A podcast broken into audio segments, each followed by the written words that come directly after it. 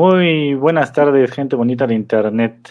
Ya estamos aquí otra vez en su super programa Tu Frecuencia, a ver si me dicen. ¡Tu Frecuencia! ¡Tu Frecuencia! Ándale, mira, hasta parece que está coordinado. ¡Tu Frecuencia! ¿Sabes qué es lo más triste, Adonai? Que no fue una coordinación, sino que fue un retraso del audio que tenemos este, en la conexión. Pero quedó excelente, quedó excelente. Señora, no, pero no nos, dio, no nos dio entrada. No, sí nos dio entrada, pero pues te llegó tres segundos después. Es el problema. Señoras y señores, bienvenidos una vez más a esta su emisión de tu programa, el único programa que lo haces tú mismo y lo conviertes en tu frecuencia. Eso. Y bueno, pues vamos a empezar con lo que este sigue. Tu bueno, frecuencia. Eso, mira, a ver, con, con veinte minutos de retraso, Andrea, pero ahí va, ahí va. Lo bueno es que Andrea ya está, ahorita le dijimos por ese retraso de audio que empezara ella ya a hablar su sección, porque con el retraso cuando salga va a salir ya totalmente en vivo, entonces ella ya está hablando su sección desde hace como media hora, así es que, pero bueno. Señoras y señores, bienvenidos otra vez más. Este, y bueno, pues oye, por ahí antes de que empecemos con, con el contenido, pues por ahí han estado preguntando de esa foto del, del gato volador, que de hecho Elda Robles se perdió la ver la lluvia de gatos, en serio, lluvia de gatos en el cuarto de Andrea, o sea, fue un momento. ¿Cuántos así, gatos? Como cinco, yo conté. No, mil... nada, nada cayó uno, solo cayó uno, y mi mamá maullando de fondo. Uno. Pero fíjate, yo, yo llamé a las autoridades porque eso es maltrato animal aquí en China, este, porque no se vale, o sea, pobre gatito, o sea, yo vi cómo Andrea se subió una escalera y lo aventó así, y se ve el gato volando, de ahí está la, la imagen, pero muy triste, muy triste. Solo lo... fueron tres metros, o sea, caen parados. No, bueno. El gato volador, ¿cómo? A partir de hoy va a ser el gato volador. Sí, no, pues ese es el, ese sí es el famoso gato volador, pero bueno. Ah. Ahora sí. Entremos en materia y bueno, pues la gente nos ha estado aclamando la sección de Elda, que Elda nos dejó, déjenme decirles que me sentí como novia de pueblo, nos dejó vestidos y alborotados porque dijo, no, bueno, es que yo terminando mi alfombra roja y que la firma de autógrafos, yo voy para allá, señores, yo estoy ahí. Sí, llego. Y créeme, creo, yo estuve ahí esperando como, como, ¿a poco no, este, Adonai, hasta estoy unos ocho y media haciendo tiempo y no, nunca. Nada. ¿Derramaste lágrimas negras? No, no, no, ¿qué es eso? No, yo no te improvisar. ¿Eh? Hasta tuvimos que improvisar una sección, ¿no? Sí, sí, exactamente. ¿Cuál? Uy, sí, hasta sí, tuvieron sí. que aventar gatos para rellenar el espacio. Sí, y sí, sí, tuvo mucho impacto. Lo peor. Es que, Elda, tuvimos que buscar qué hacer en ese momento y dijo, Andrea, voy a agarrar a mi gato, lo voy a aventar. Y lo aventó desde tres metros arriba. Es razonable, me parece razonable. Ese es el tipo de cosas que tiene uno que hacer porque no has estado con nosotros. Pero bueno, vamos a empezar precisamente con Elda Robles, que el día de hoy anda un poco enfermita de la garganta. Este, ¿andas malita? Ando malita. Oh, Amanecí con una, con, con una infección leve, pero nada de qué preocuparse, nada que un antibiótico no pueda resolver. Oye, pero no, a la de la Adonai, ¿verdad? Que de esas que hacen en Ecatepec con sonidero y todo eso. No, no me he invitado. Quisiera que me invitara, pero pues no. El no, domingo bueno. anduve por allá, por tu pueblo, y sí, nadie se está cuidando. ¿Por acá, por el mío? Ajá. Ah, sí, no, está, está crítico aquí. Ay, qué feo, ¿no? Qué feo. Y, y no sé si vieron por ahí una noticia a propósito este, de una fiesta de quince años en la cual estaban todos reunidos y se veía, la grababan de lejos, ¿no? En la casa de enfrente la estaban grabando y se veía que estaban ahí bailando, y ya saben. Y, y ahora el padrino va de la mano de la quinceañera para bailar el famoso vals y empieza la canción de Chayanne, ¿no? De tiempo de vals, esa cosa, ¿no? Y, y ahí está, ¿no? El padrino, el famoso padrino Mano Larga. Bueno, ya, ya. Este, pero a lo que voy es, semana después, en lugar de, de las flores de la quinceañera, estaba una corona de, de, de muertos. ¿Cómo ven? Se murieron. Sí, sí, la foto. Sí. Oh. Le, son como tres fotos, ¿no? La de la fiesta, la de una ambulancia y la de la... La de la corona. Adorno. Sí. O sea, en vez de la calabaza, ya era la ambulancia, o ya era el... La, la... Algo así. El gran, el gran marqués negro, ¿no? Para bueno, si le fue bien, sí, no. Este, no, no, horrible. La verdad es que, digo, lo decimos a la ligera, pero la verdad es que eso fue real y fueron fotos de algo real. Así es que, pues, hay que cuidarnos. La verdad, no se ha acabado la pandemia. Hasta que no estemos vacunados todos, entonces sí, yo mismo los invito a hacer una fiesta con sonidero en casa de Adonai. ¿No? Familia Campa, estaremos listos. Con Salud. Nuestros apellidos. Allá en la colonia Nápoles, Nápoles, Nápoles, Nápoles, Nápoles. ¿No? Algo. Pero bueno, vamos a empezar con Elda Robles. Elda Robles, ¿qué nos cuentas? ¿Cómo les va? Hoy vengo no a instruirles, vengo a compartir un tema que no hace mucho descubrí y que me gustaría que hiciéramos un ejercicio de total honestidad, porque sé que se van a sentir identificados, o espero no quemarme y resultar que soy la única con la que me identifiqué, ¿verdad? Pero el tema de hoy es el síndrome del impostor, que reza de la siguiente manera.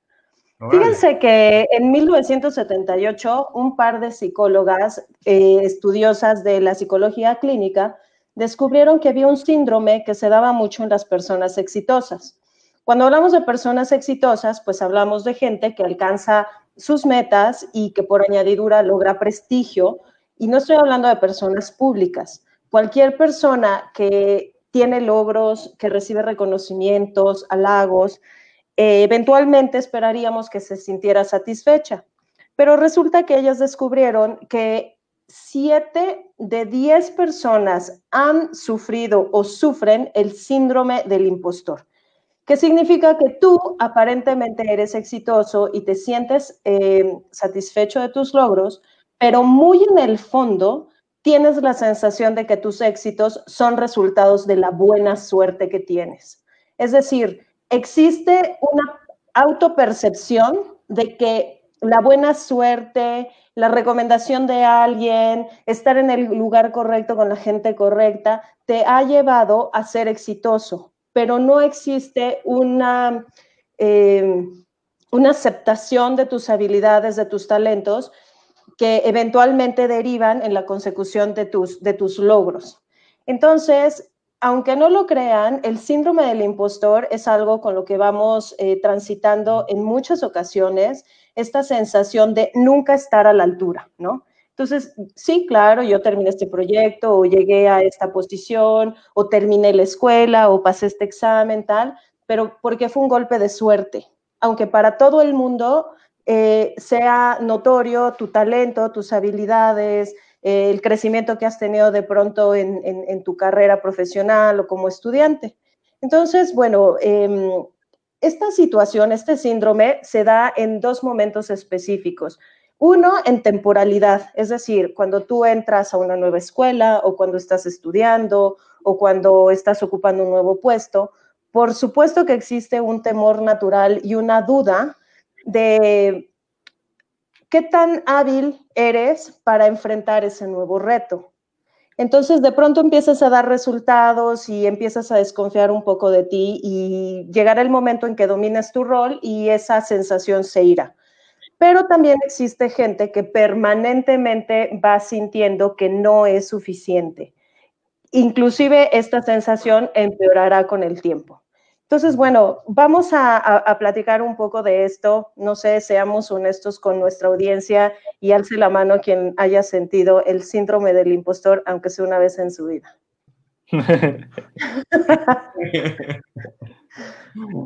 Pues sí, la, la, la verdad es que es muy, muy común. No se vale dos veces, Andrea, ¿eh? No se vale, nada más es una.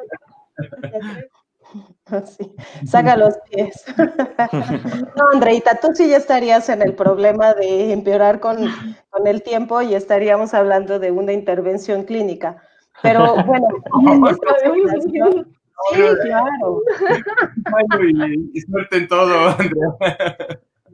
Por supuesto, porque hay que entender que este síndrome eh, nace a veces eh, en los ambientes en los que nos desarrollamos. Pueden nacer desde niño, cuando eres sujeto a, mucho, a, a mucha competencia. De pronto tienes muchos hermanos y entonces tus hermanos son los estudiosos, pero tú eres la simpática o el simpático.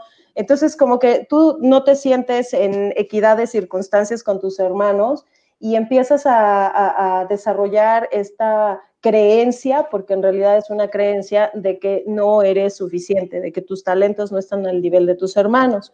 Pero también se puede dar en ambientes corporativos cuando hay una alta competitividad y cuando se ha sobrevalorado el concepto del éxito en el trabajo. Entonces, sin darnos cuenta, vamos pretendiendo eh, construir una carrera exitosa que, en primer lugar, si tenemos este síndrome, pues no nos permite disfrutar de nuestros logros, y en segunda, lo que expresa, pues es una sensación de infravaloración. O sea, nuestros logros son buenos, pero son productos de una circunstancia. Entonces, esto eventualmente nos puede llevar a trabajar muchísimo más, porque como tenemos que demostrar que damos logros a través de mucho trabajo, porque no tenemos suficiente talento, pues damos pie al burnout, vivimos con muchísimo estrés, tendemos a procrastinar. Oye, una, una, una pregunta, este, a lo mejor van de la mano o a lo mejor no tiene nada que ver, pero todo esto también tiene que ver con la adicción al trabajo, la gente que se, se vuelve adicta al trabajo por, ese, esa, por esa necesidad de reconocimiento. Y otra pregunta también, ¿esto tiene que ver con el estima que tenemos, con el autoestima que tenemos como personas, o, o son cosas separadas? Bueno, definitivamente es un tema de la autoestima. La autoestima no nada más es que tanto te quieres, sino es la autopercepción, eh, cómo, cómo te ves a ti mismo. Entonces, si consideras que tus logros son producto de tu circunstancia y a veces cuando miras hacia atrás y ves todo lo que has logrado y empiezas a justificar, bueno, es que fulano me ayudó, es que la circunstancia lo permitió, es que los astros se alinearon, pues caray, o sea, ¿qué estás dejando de ver en ti eh, como para darte el crédito que te mereces? Por supuesto que es un tema de autoestima. Y pensar que necesariamente es gente que es adicto al trabajo, pues sería llegar a lo absoluto. O sea, creo que mucha gente tiende a trabajar demasiado justamente para demostrar, para compensar esa falta de autoconfianza en eh, la meticulosidad, en el perfeccionismo, en un montón de cosas que se revisten, eh, que revisten el concepto de yo no puedo, yo no soy, yo no merezco. Pero la muy buena noticia es que esto tiene una respuesta, o sea, lo podemos solucionar sin fines necesariamente terapéuticos. O sea, no es necesario ir con una psicóloga, sino que evidentemente hay que hacer todo un trayecto de, de análisis, de reflexiones, para primero caer en cuenta que lo sufrimos y segundo, tomar acciones de control, perdón, que nos permita mejorar esta, esta percepción. Entonces, eh, Santos, te veo un poco choqueado con el tema. ¿Qué, qué sucede? No, es que no hay luz. Ahora no haces chistes. Es que no, no, bueno. Hombre, en serio. Mira, todo el mundo me reclama que no los dejo hablar y que no, que nada más hablo y hablo. Mira, me quedé calladito. Ya. Sí, sí. Bueno. Yo creo que, creo que también hay algunos este, factores, este, por ejemplo, en la infancia que pueden, yo creo que, bajar, este, ¿cómo decirlo? La autoestima de las personas. Uh-huh. Muchas personas que sufrieron bullying pueden este, tener ese tipo de, de, de complejos, ¿no? De no, de no, este, no, este, como creerse, ¿no? Tener este, un, un, un trabajo bueno, cosas así, ¿no? Porque su autoestima bajó por lo mismo de que sufrieron bullying. Así es. Y definitivamente es algo que a todos nos ha pasado, ¿no? Nos pasa en el trabajo, nos pasa en la escuela. Este, y es algo que a lo mejor sin querer lo estamos haciendo, ¿no? O sea, no nos damos cuenta que está pasando. ¿Por qué? Porque digo, bueno, pues a lo mejor me fue bien en la vida, porque, bueno, digo, sin entrar en temas de religión, pero porque Dios me echa mucho la mano, porque Dios me quiere, o porque simplemente tengo la mejor suerte del mundo, o porque tú, estuve en el momento preciso y me cayó a mí la fortuna, ¿no? Pero pues, no es por mí, no es por lo que hago, no es por lo que sé, ¿no? Todo el mundo lo hemos hecho, ¿no? ¿No creen?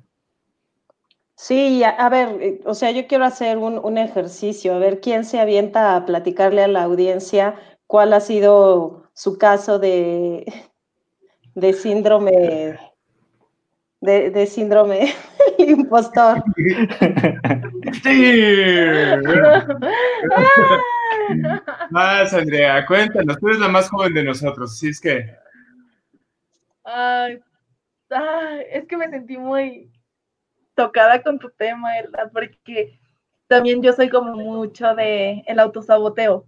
Entonces, muchas veces me es difícil creer las cosas que yo puedo ser capaz de lograr y yo misma digo, no, esto no, no lo hice yo, no sé cómo pasó, pero si pasó fue por una causa externa. Entonces, no lo acepto y me voy. Y un claro ejemplo fue cuando estaba pues, más pequeña e hice mi audición al conservatorio y cuando pasé a la siguiente prueba y cuando uno de los maestros me dijo, no, pues tal vez no te pasas el examen, pero jálate mi orquesta y aquí seguimos. Y yo dije, ¿qué? O sea, ¿por qué me seleccionó a mí? Y en vez de que dijera gracias o algo así, o sea, sí fui como casi un año, pero me asusté, dije, es que es imposible que yo viendo todo el trabajo de los demás que ya llevaban años en la carrera, y yo dije, ¿yo qué hice? Entonces me autosaboteé y dejé la música. Y así con todas las cosas, en mis relaciones, en todo, digo, ¿qué hice para merecer esto? Y si no lo merezco, no voy a tenerlo. Y me voy. Bueno, pues sí, eh, yo creo que, eh, sí, es, es un claro ejemplo, ¿no? Que, que, que puso el efecto de sonidero, Elda. De... Claro, ejemplo, por ejemplo, para toda la raza, la raza que nos está escuchando, echando, echando. Familia, Robles, Robles, Robles, Robles. ¿Ya me escuchan bien, chicos? Es como sonidero. Sí, bien. Sonidero, sonidero, sonidero. ¿Canso yo? Ya. Ya. ¿Estamos sonidero, bien? Robles. Sí. sí. Oye, perdóname. Bueno, lo, lo, lo que decía... Y, y te las interrumpí, discúlpenme. Pues estuvo chistoso. Bueno, lo que decía Andrea, pues es un claro ejemplo de cómo víctimas de estos síndromes del impostor, pues manejamos bajas expectativas, ¿no? O sea, inconscientemente creemos que como nuestra habilidad es escasa, pues no ponemos una expectativa amplia porque además tenemos miedo de fracasar. O sea, como no queremos fracasar, pues entonces empezamos a manejar bajas expectativas y lo bueno que nos va pasando en el camino, eh, que pareciera que es el resultado de los astros que se alinearon más que un año de trabajo de Andrea. Pero bueno, ¿cómo lo manejamos, Andrea? ¿Qué tendrías que hacer a partir de hoy en tus eh, relaciones, en tu trabajo, en tus proyectos y todo? Es, primero que nada, quitarle ruido a la mente a través de la escritura. O sea, hay... muchas teorías um, cognitivo-conductuales que expresan que escribir y que tú analices tus pensamientos te llevan a identificar eh, patrones. ¿En qué momento te atacan? ¿Cuál es la calidad de tus pensamientos? ¿Cuál es el común denominador de ese pensamiento que te está haciendo ruido y te está limitando? Entonces, es muy importante que cuando tengas estas ideas de tengo, tengo tuve un logro, ¿no? Entonces, pues no sé de dónde vino, escribas. Me parece que me favoreció esta circunstancia, estuve en el momento correcto, gracias a que una persona me echó la mano, etc, etc, etc, y empiezas tú a observar tu propio diálogo interno, porque es muy importante el diálogo interno. Segundo, afirmaciones positivas. Hay muchas personalidades, hay mucho contenido en muchas plataformas como Wayne Dyer, Louis Wain, personas que tienen contenido que nos invitan a reprogramar el subconsciente a través de afirmaciones de merecimiento. O sea, en el fondo, en el fondo, en el fondo, las personas que solemos tener o que hemos tenido el síndrome del impostor, tenemos un diálogo interno de no nos lo merecemos. O sea, el lugar que tenemos en este mundo ha sido por, o sea, a alguien se le chispoteó y aquí estamos. Entonces, eso definitivamente lo tenemos que revertir a través de pensamientos amorosos y, y, y darnos eh, esa posibilidad de creer de que por el simple hecho de estar aquí, pues tenemos derecho a todo, ¿no? A todo lo bueno que, que el universo nos, nos, nos puede regalar. Y otro, otro tema que es todavía más, más profundo y poderoso es todos los días antes de irnos a acostar, escribir al menos tres logros que tuvimos durante el día. Entonces, en la medida en que vayamos escribiendo antes de dormir el logro que tuvimos y que nosotros además plasmemos, pues, no sé, cerré una venta, una venta fabulosa, y lo cerré gracias a que hice una presentación asertiva con el cliente, eh, manejé correctamente la relación con los descuentos, o en fin, o sea, no solamente escribamos el logro, sino cómo llegamos a él y hacemos de esto una disciplina, vamos a empezar a empoderarnos y a cambiar nuestra propia percepción. Existen muchas otras herramientas que nos pueden ayudar, como sesiones de coaching, como tener un mentor, con quien dialogar, con quien contrastar, digamos, estas dudas que tenemos sobre nuestro desempeño y sobre nuestras habilidades. Oye, no, el, el, ay, perdón. No, dime, dime. Bueno, Elda, he escuchado bastante últimamente, o sea, creo que por algo se alineó para que pudiera llegar esta información a mí, de la escritura terapéutica, donde... ¿De la que, perdón, no te escuché? Escritura terapéutica. Y es como, o sea, luego ya se van como un poquito cosas más astrológicas, pero es realmente lo mismo que estás diciendo, ¿no? Y que te dicen, o sea, como que es una manera de guiarte para que veas algo positivo en ti, pero pues realmente no, muchas veces no se necesita como gastar ese dinero, simplemente como escuchar a la gente adecuada. Tenemos un mundo de información donde hay, como tú nos comentas, o sea, mucha gente que tiene pensamientos positivos que se pueden transmitir por medio de internet, y la escritura pues siempre, incluso para los artistas, siempre te recomiendan como escribir para poder planear algo, o sea, poder bajar todo lo que hay en tu cerebro para que tu cerebro te deje de gritar, y pues luego callar tu cerebro es muy difícil. Exactamente. Lo que pasa es que la escritura nos permite abrir espacios, digamos, en, en, en el cerebro, y no me refiero a orgánicamente, sino cuando nosotros somos capaces de vertir todos nuestros pensamientos y todas nuestras emociones en un papel, lo que hacemos es acallar la mente y podemos focalizarnos, podemos mirarnos desde afuera, ver la calidad del diálogo que tenemos con nosotros y a partir de ahí eh, tomar una decisión consciente. Ustedes saben que todos, todos, todos a quien nos rige, pues es el subconsciente. Todo eso, todas esas expresiones negativas que todo el tiempo estamos oyendo y todo el tiempo estamos afirmando a través del pensamiento. O sea, hay muchísimas teorías de cuántica, de cognitivo-conductual, de lo que ustedes quieren, de lo que ustedes gusten y manden, que habla de que el pensamiento tiene un poder. Inclusive, tan solo el hecho de pensar algo, lo estás prácticamente decretando. Entonces, para reprogramar esa, ese sistema de creencias que está tan negativo y vertido en la falta de merecimiento, en la falta de amor, en la falta de prosperidad, de abundancia, de cosas de pronto un poquito más hasta holísticas, si quieren, o esotéricas, lo que tenemos que hacer es serlo consciente. Y la escritura, justamente lo que nos permite es vaciarte, y a partir de ahí reconstruir. Y no solamente para cuestiones, digamos, de conocimiento personal. Ya habíamos hablado en otro episodio que, por ejemplo, para aprovechar nuestro tiempo, era óptimo escribir todas, todas, todas, todas las cosas que nos preocupaban, las tareas grandes, los proyectos, las, así, las tareitas de dos minutos y tal, y organizarlas. Porque al final el mandato que le estamos mandando a nuestro cerebro es, bueno, vamos a ordenar esto. Y lo que queremos, digamos, retomando eh, el tema del síndrome del impostor, es reordenar nuestro sistema de creencias, pues, para que circule a nuestro favor.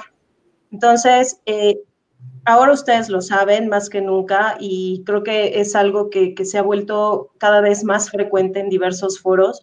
Con este tema de la pandemia y siempre, hay que aprender a agradecer, ¿no? O sea, se habla mucho de que un, una fuerza poderosa para vibrar, eh, Y, y compensar un poco la mucha angustia que existe en el mundo, pues es enfocarnos en lo que sí tenemos y en el agradecimiento. Creo que una, un punto de partida es empezar a realizar esta lista diaria de pequeños logros y agradecerlos, agradecernos a nosotros mismos, porque aunque no lo creamos, estamos contribuyendo. O sea, merecemos ser parte de ese logro. y un poquito eh, ayudarnos a superarlo. Ahora, si, si definitivamente después de mucho tiempo sigues identificando, que piensas igual, que sientes igual, que no te la crees, que tienes miedo a fracasar, pues entonces siempre estará la invitación a, busa, a, a buscar eh, métodos pues, más clínicos, ¿no? O sea, nadie está peleado con ir a un psicólogo o un psiquiatra o con la ayuda. Afortunadamente, cada día es más común y es más abierto que la gente necesita eh, la atención mental, ¿no? O sea, la atención al cuidado mental. Y, y se, ha des, eh, des, eh, se, ha, se ha quitado mucho el estigma eh, sobre la gente que va a terapia, etcétera. Entonces, pues bueno, ya, ya sabemos que es muchísimo más común de lo que uno cree. Y, y bueno, pues hay que enfrentarlo y ayudarnos nosotros mismos, chicos. Wow, Elda. Oye, ¿y sabes qué? O sea, todo Quiero esto... llorar. Sí, no, es que está impresionante. ¿Sabes por qué? Porque a todos nos pega de alguna u otra forma. O sea, no importa la profesión que tengamos, no importa la edad que tengamos, en, en, el, en la sociedad que nos desenvolvemos, eso no importa, pero todos llegamos a tener ese tipo de programación mala en la cabeza, por decirlo así, este...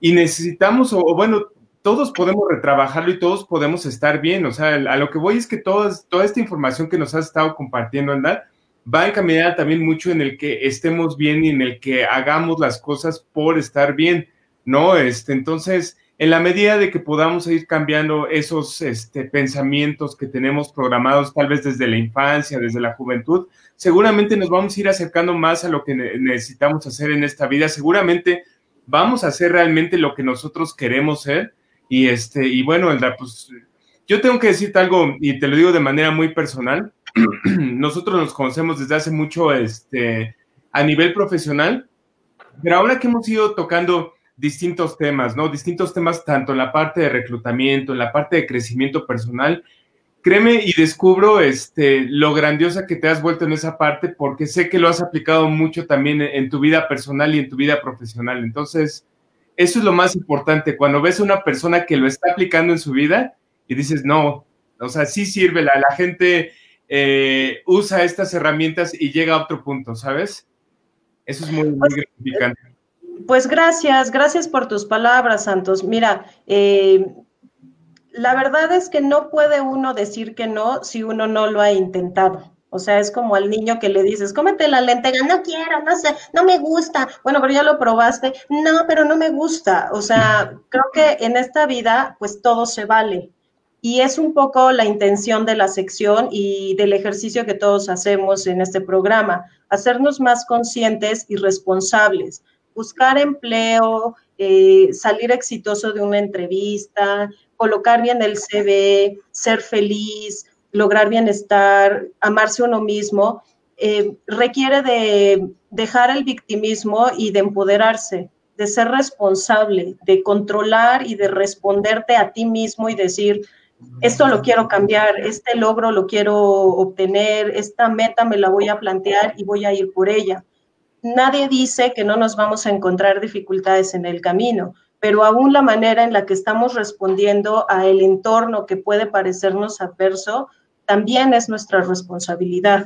Entonces, yo te lo digo, cuando, cuando llegó este tema a mí me identifiqué muchísimo, porque, por ejemplo, yo trabajaba en una empresa y en la que yo renuncié, y me decía mi jefe cuando le renuncié, Elda, no puedo creer todo lo que hemos hecho juntos. Así me decía, es que no puedo creer todo lo que hicimos. Un poco él en la sorpresa de, de que no creía que yo estuviera dejando pues, toda, todas las contribuciones, o sea, todo el panorama positivo que se mostraba hacia enfrente. O sea, ¿cómo podía estar yo renunciando a, a, a todo, no? Y la verdad, les he de confesar que, que en mi mente era como, nada, o sea, así como se tenía que hacer y se hizo, se tenía que decir y se, y se, y se dijo, totalmente eh, ajena al logro, o sea, totalmente separada de esa sensación de merecimiento, de, de reconocimiento que de alguna manera me estaba haciendo mi jefe. Pero creo que tenía que ver justamente en que yo traía un diálogo interno eh, saturado de cosas negativas, ¿sabes? Cuando yo empecé a limpiar esta parte y a darme la oportunidad de, de mirar mis logros, efectivamente, yo dije, no, sí, hice muchísimo. Bueno, pues renuncié, pero, pero me llevé esa experiencia y ahora la... pues la utilizo, la potencializo a través de artículos y la pongo a disposición de la gente. O sea, los logros no son inertes, al final te acompañan y los puedes seguir utilizando. Así es. Wow, Elda. Wow, Elda. La verdad es que me encantó, me encantó porque sí, como tú bien lo decías, no puedes predicar algo que no has intentado en tu propia vida, y te lo digo como persona que te conoce desde hace muchos años. Lo estás, lo estás predicando de la mejor forma, haciéndolo tú misma y resultando, obteniendo los resultados de, de ello, ¿no? Entonces, qué, qué interesante. Yo creo que eh, a nosotros cuatro, incluyendo a ti misma, Elda, este, nos queda esto este, como tarea, o sea, seguir analizando esos puntos en los cuales estamos este, pues, quedándonos trabados porque tal vez nosotros no nos estamos eh, siendo justos con uno mismo, ¿no? ¿Y quién...? No puedes pedir que los demás sean justos, no puedes pedir que alguien más te ame, por ejemplo, no puedes pedir que alguien más te dé la felicidad si uno no mismo la, la obtiene, esa felicidad, si uno no mismo este, obtiene la justicia para uno mismo, este, pues ¿quién más lo va a venir a hacer, verdad? Así es, hay que amarnos en primera persona, porque no se puede dar lo que no se tiene. Cuenta la leyenda que así, que así va, y pues en ese orden tenemos que ir. Qué hermoso.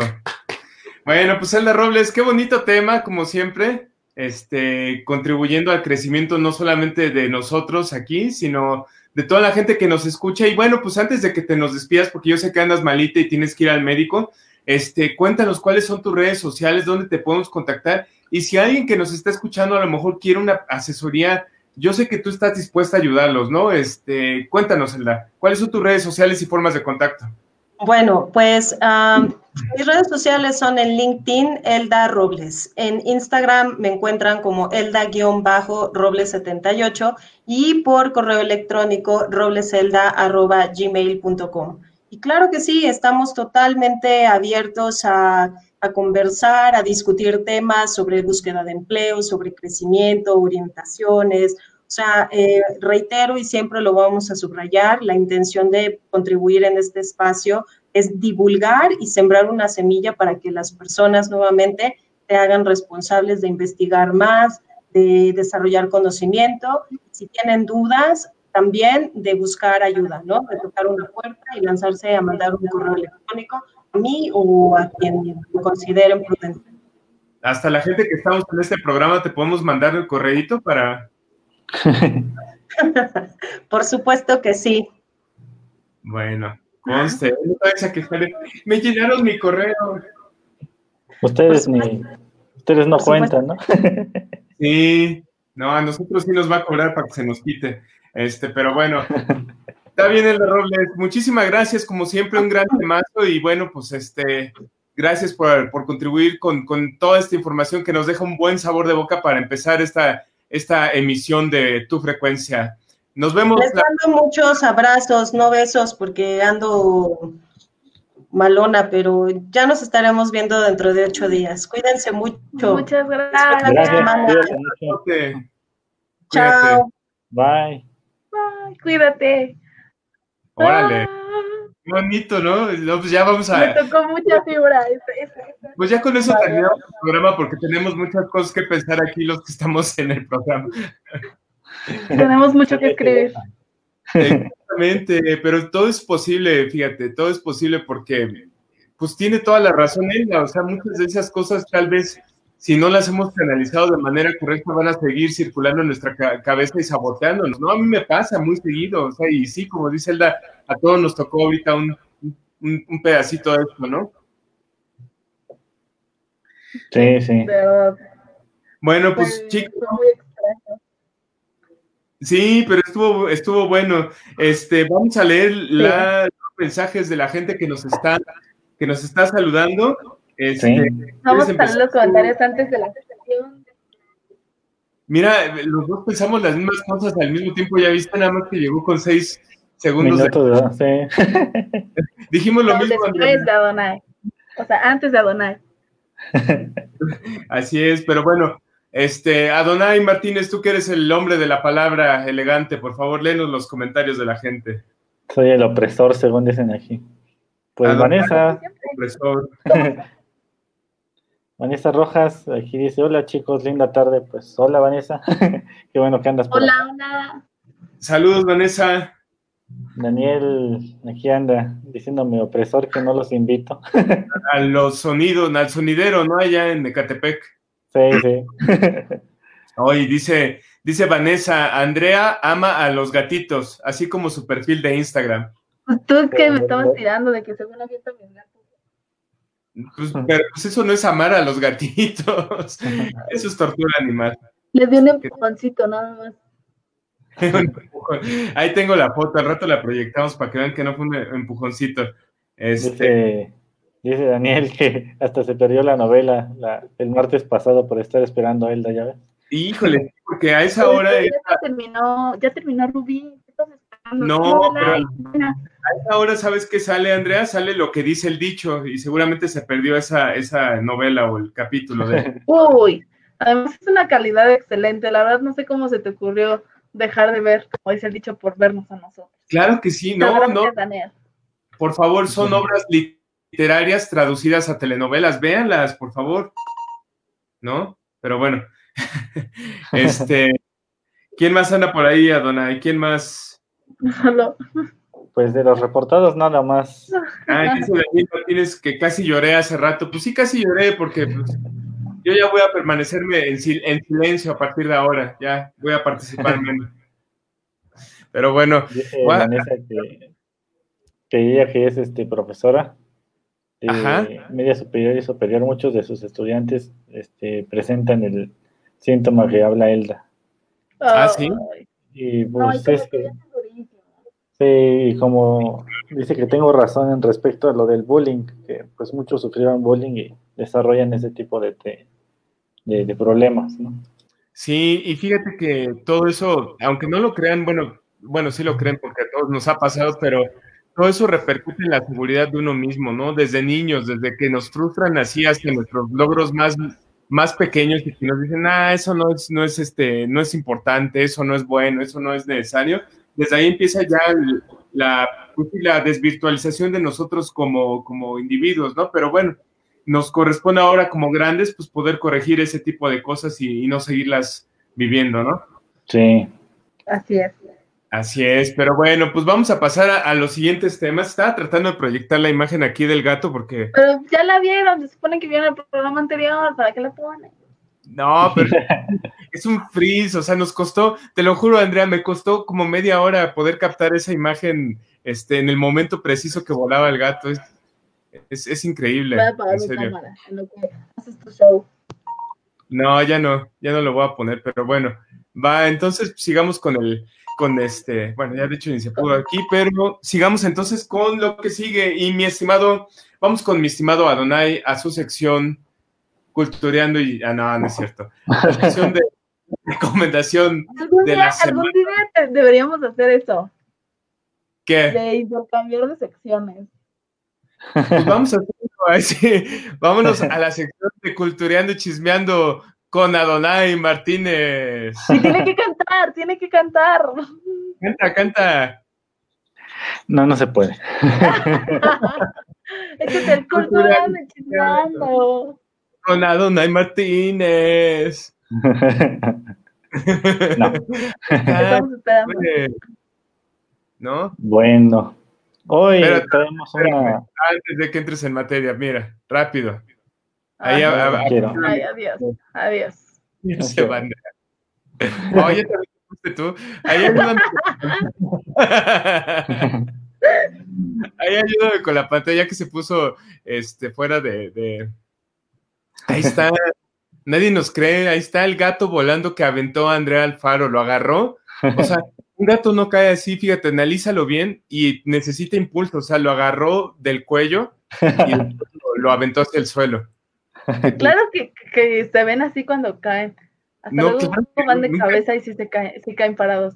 Nunca los ha aventado desde la azotea, fíjate, qué triste, pero bueno, ahí está la evidencia para quienes no me creían. La lluvia de gatos de Andrea Alfaro, pero bueno, ya. Ya, regresa, Andrea. Ya se enojó, mira. No, bueno. Vámonos a la sección okay. Culturando y Chismeando con Adonai Martínez. Bueno, pues no, no ahora, ahora es una, una recomendación tristona. Ah. Porque es algo que sí pasó en la vida real. Este, es una película de desastre natural. Eh, súper recomendada porque, este, pues sí, está, está bien hecha y pues cuenta la historia de una sobreviviente, ¿no? Es, este, la película se llama Lo Imposible, del dos mil doce. Buenísima. Órale. Buenísima. Sí.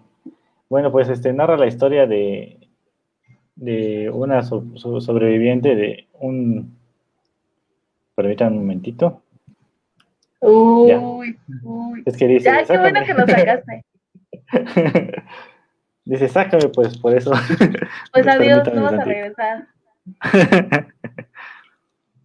Bueno, esta película de dos mil doce eh, está dirigida por Juan Antonio Bayona, aunque no lo parezca por el por el casting, que es este de, por los protagonistas, que es Naomi Watts, eh, Ewan McGregor y ahí de, de chiquito Tom Holland, el que es el nuevo Spider-Man.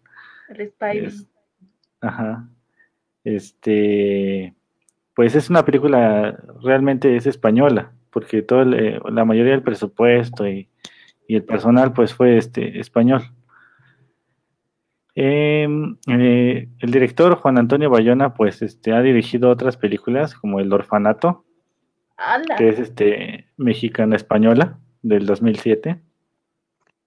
También este dirigió Jurassic World, eh, El Reino Caído, la última que sacaron del dos mil dieciocho. Y la, la producción está a cargo de Belén Atienza, que este pues también ha participado en, en como, como productora ejecutiva en El Laberinto del Fauno. Mm. Y pues o sea, también trabajan participó. Juntos como ese tipo de personas. Bueno, ellos dos trabajan juntos, ¿no? Porque sí, el orfanato pues, y el... Ajá, también salió ella como, como productora en El Orfanato y en Jurassic... Bueno, no, en Jurassic World no pudo por ciertas cosas, ¿no? Que pasaron. Pero bueno. Este, está basada en la historia de la doctora María Belón, este, una doctora española que estuvo este, eh, en, el, en el desastre, ¿no? Está basada en la historia de, del tsunami que pasó en, en Tailandia en el dos mil cuatro. Cuenta la historia de, de, de Henry, que es su esposo, su, sus hijos, que eran este, Lucas, Thomas y Simon. Bueno, sí, Simon. Le pusieron, este, ahí le cambiaron la, la nacionalidad, ¿no? En la, en la película, realmente. Pero bueno, este... Sí, sí, como dice Santos, impresionante ese tsunami y su capacidad destructiva. Ahorita entraremos en más detallitos, este... Mm, pero bueno. Hay que estar, es, ¿cómo, ¿cómo se llaman los que checan los desastres naturales? Pues depende de qué sean. ¿Climatólogos? Climatólogos pueden ser, este, pero pues entran los geólogos, meteorólogos, ah, geólogos, y vulcanólogos, sí. Un montón de, de especialidades que entran ahí, ¿no? Un montón de logos. Sí, no, los meteorólogos son los que estudian este, los cambios cielo. Del, de, del cielo, sí. Los geólogos son los que estudian los, los, los cambios de la Tierra, claro. Como los terremotos, sismos y todo ese tipo de cosas. Este, bueno, eh... El, el, el sismo fue de nueve punto tres, según dicen, con una, duración, con una duración aproximada de ocho a diez minutos, imagínate. O sea, simplemente por las cantidades ya suena muy destructivo, y al ver la película notas una mínima parte de la destrucción que hubo realmente. Sí, sí, sí. Eh, bueno, aquí dicen dicen algunas que en algunas partes había olas de hasta treinta metros, o sea que imagínense también el desastre, ¿no? Bueno, entrando en la, en la historia de la, de la película, eh, esta familia estuvo, bueno, sobre vacaciones, ¿no? De, de Navidad, incluso ahí los niñitos decían ahí como que de Santa, ¿no? Que se iba a llegar ahí a la, a la playa, ¿no? este... Bueno, fueron ahí a Khao Lak, en Tailandia. Khao Lak. Uh-huh. Khao Lak, este, que fue donde, donde les tocó a ellos, ¿no? Realmente este, este sismo, bueno, este terremoto y tsunami después, este, afectaron a, a varios países, ¿no? Incluidos, bueno, los más afectados fueron Indonesia, Malasia, Sri Lanka, la India y, y, y Tailandia, ¿no? Pero pues después sacaron este reportes de que hubo daños e incluso muertes en África y en Sudáfrica, imagínate. Llegaron hasta allá las olas. Pero bueno, este la, narra este bien drásticamente, bastante, bastante real en algunas partes la, la el desastre, ¿no? Porque están ellos en, en, en una piscina y empiezan, ni siquiera hubo alarmas para, para acabarla de amolar.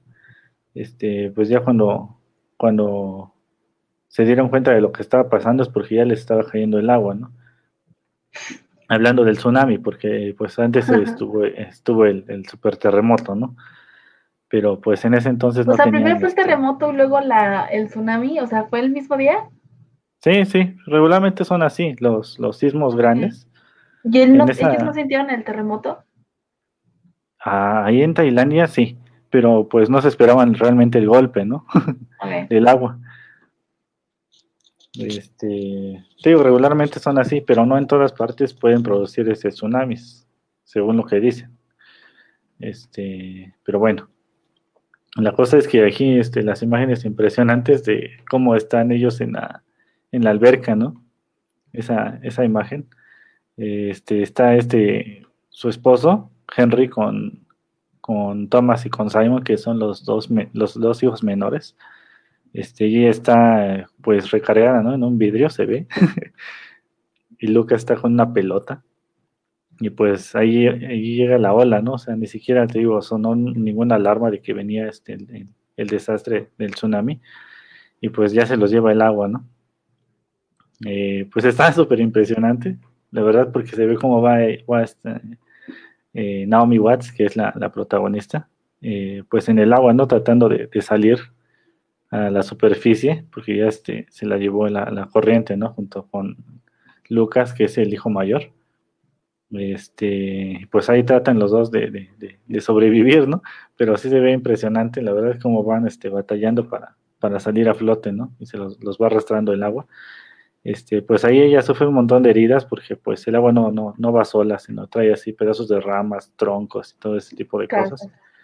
Sí, casas, y pues ahí van sacando este, pues las escenas, ¿no? De cómo mucha gente igual va quedando ahí, ¿no? Entre el agua y los escombros. Este, digo, no, no les voy a contar toda la película porque pues sí está bastante interesante para que la vean. La cosa es que para, para hacerles más o menos una idea, lo, lo, se separa la familia, ¿no? Queda este, María, junto con su hijo Lucas, eh, por una parte, y Henry con Thomas y Simon quedan este, por otra parte. La cosa es que Henry trata este, por todos sus medios de buscar a su esposa y a su hijo, ¿no? Pero pues no puede cargar con sus otros dos hijos. O sea, son tres, ¿no? En total. Ajá. Y como no puede cargar con ellos para estar buscándolos, pues los deja a cargo de una, una señora que iba a irse a un refugio. Y ya este nada más pide los datos, ¿no? De qué refugio, a qué refugio van y todo eso, ¿no? Y pues ya, ahí empieza la búsqueda junto con algunos este, voluntarios, ¿no? Que lo, lo, lo tratan de ayudar. Este, digo, hasta ahí le paro con la historia de, de la película para que no, no, no echarles a perder todo, ¿no? Pero bueno, este, este te terremoto... Dan, te dan los spoilers. Sí, no, hasta ahí se acaban. Este, digo, hay, hay varias historias de, de supervivencia, pero casualmente esta historia, este, pues la doctora María estaba contando este, su historia en una estación de radio en el dos mil siete. La cosa es que Belén Atienza, que es la, la productora, pues estaba escuchando el radio en ese entonces, ¿no? Y escuchó su historia y pues ya este, le dijo a... A, a Juan Antonio Bayona, que es el director, le dijo de la historia, ¿no? Y pues ya lo, los dos juntos dijeron, ah, pues vamos a contactarla, ¿no? Ya contactaron a, a, a la superviviente María Belón. Y pues ya trataron de este de llegar a una... No, no siempre hago spoilers, Santos. Este... pues ya llegaron ahí como que a un acuerdo de, de, de hacer, ¿no?, la historia. Y este, pues ya, así quedó la, la, la producción, ¿no? Pero bueno, hablando del, del desastre, ¿no? Tengo una duda. Sí. No recuerdo si alguno, alguno pierde una extremidad. Ah, pues eso ya es parte del spoiler que no les voy a dar. O sea, solo, solo hazle como, no, clink. Oh, sí, sí, no, no pasó nada, ¿no? Ok, ya, ok.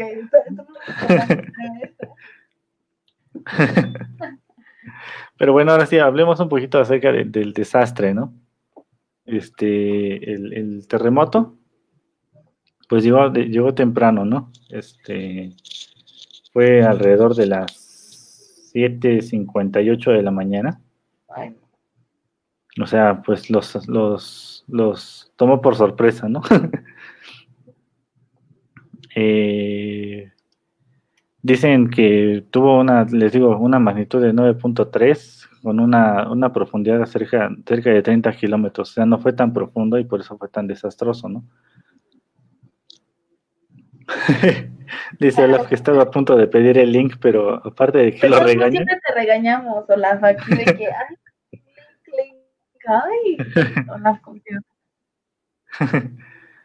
bueno, dicen que duró, te digo, de entre ocho a diez minutos, eh, pues es una de las duraciones más largas que han tenido.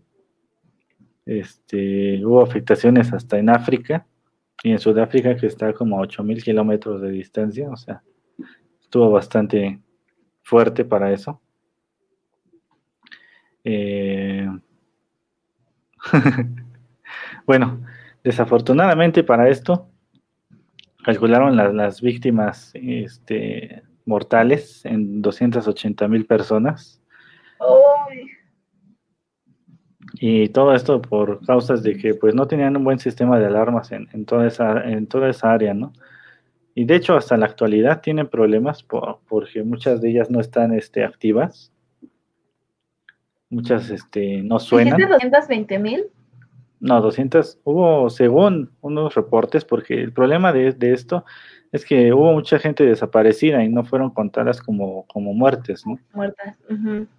O sea, en, en, en total aproximado hubo unas doscientas ochenta mil. Uy, uy. Pero bueno, eh, digo, lo, lo, los países más afectados fueron en esa sección de, de, del círculo o el anillo de fuego, como le dicen. Y ahí dicen que ocasionó este bastante, bueno, algunas réplicas, incluso en otras partes de, de, del anillo. Pero bueno, este también hubo algunas otras historias de supervivientes de otros, de otros países, porque dicen que hubo cerca de dos mil cuatrocientos turistas que andaban por allá, este que desafortunadamente perdieron la vida. Eh, hay historias de, de, de, de, de, de, de varios países, ¿no? Que trataron de... de expresarla en los noticiarios, ya sabes, ¿no? Pero bueno. Bueno, había un bebé, ¿no?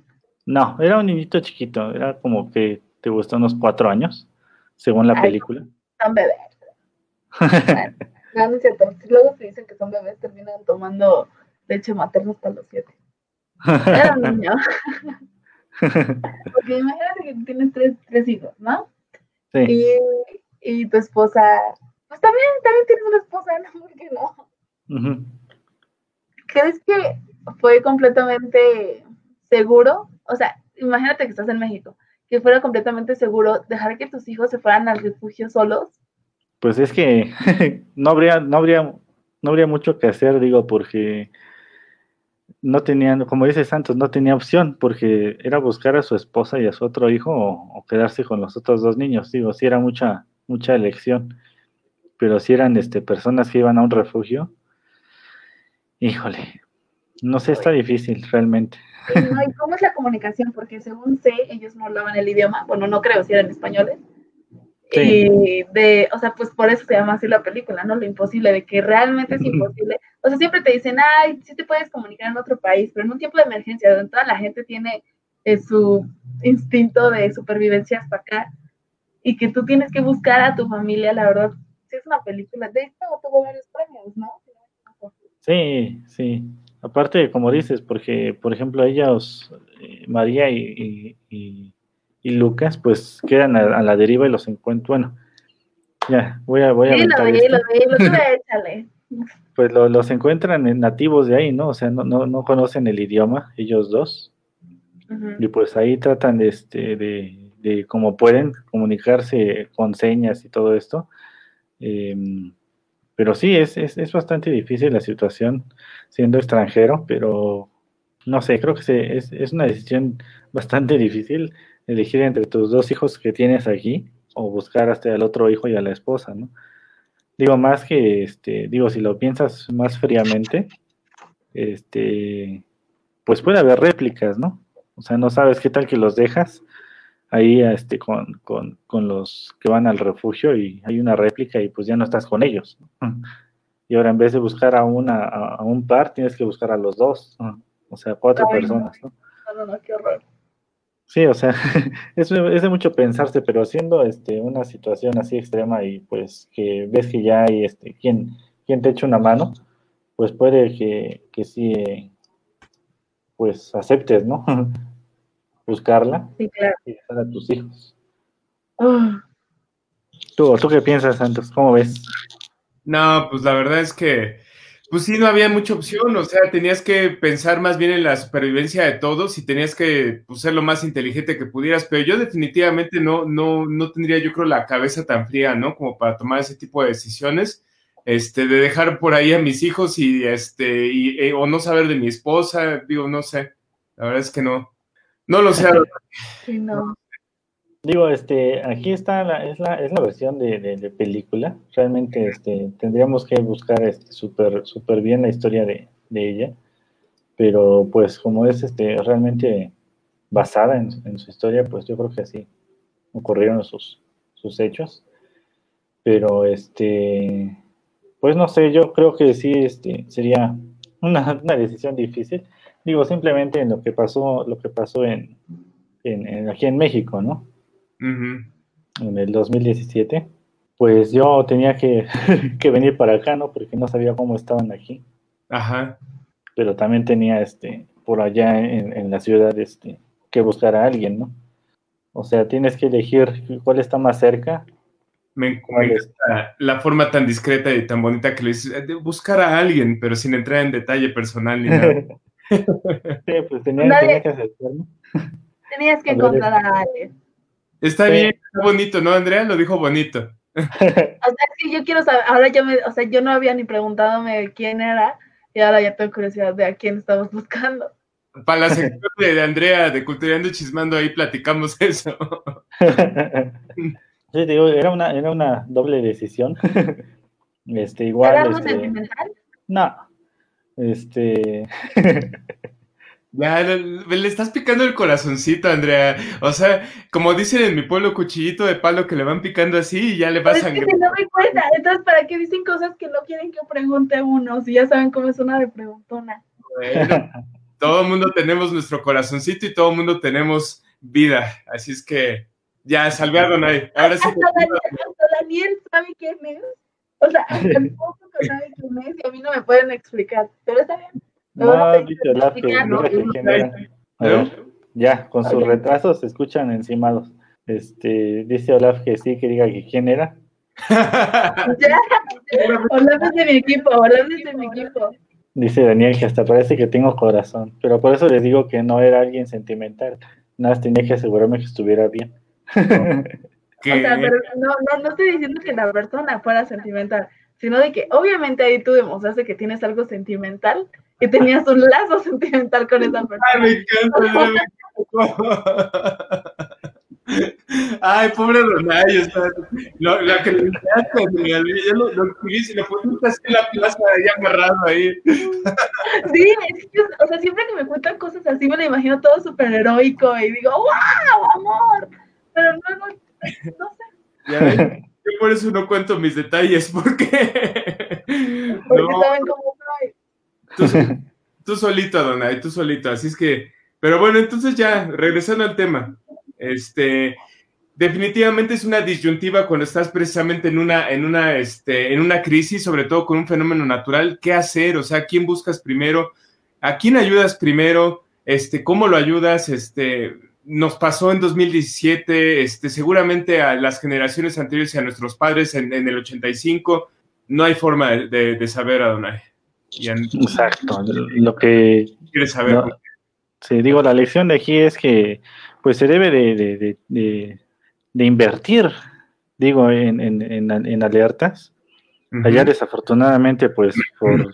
según dicen, este, se, se donaron bastante, bastante dinero en el dos mil cuatro para, este, para poner este tipo de, ale- de alertas. Uh-huh. Se pusieron algunas, pero pues por falta de presupuesto después no se les dio mantenimiento, y en el dos mil catorce, que fue otro, otro tsunami igual, este, digo, no estuvo tan, tan, tan feo como ese, pero este, pues igual, hubo bastantes víctimas porque las alertas no sonaron, porque no se les da mantenimiento, porque hubo este vandalismo, ya sabes, este, y pues por esas cosas, ¿no? Pero pues es una, le- una lección, ¿no? Porque los desastres naturales no avisan. Este, llegan así de repente, y pues digo, si hay este alguna manera de, de, de ayudar a la gente a sobrevivir, pues pienso que es algo que se le debe dar algún cierto grado de prioridad, ¿no? No, pues no un cierto grado, sino la mayor prioridad, ¿no? Como lo tenemos aquí, la alerta sísmica de, de, de la Ciudad de México. Sí, la dejé de, de Catepunk, pues a ver si no ya se robaron las, las bocinas, ¿no? Me imagino. No, pues aquí... Aquí en Atizapán ni suena, creo. No hay, no hay alarma. Todavía no llega ya a su cerro. No, no, no alcanza el barrio. Como un lugar de corporativos. Y hay este, sí hay una, pero la instaló el mismo corporativo y ellos le ponen mantenimiento.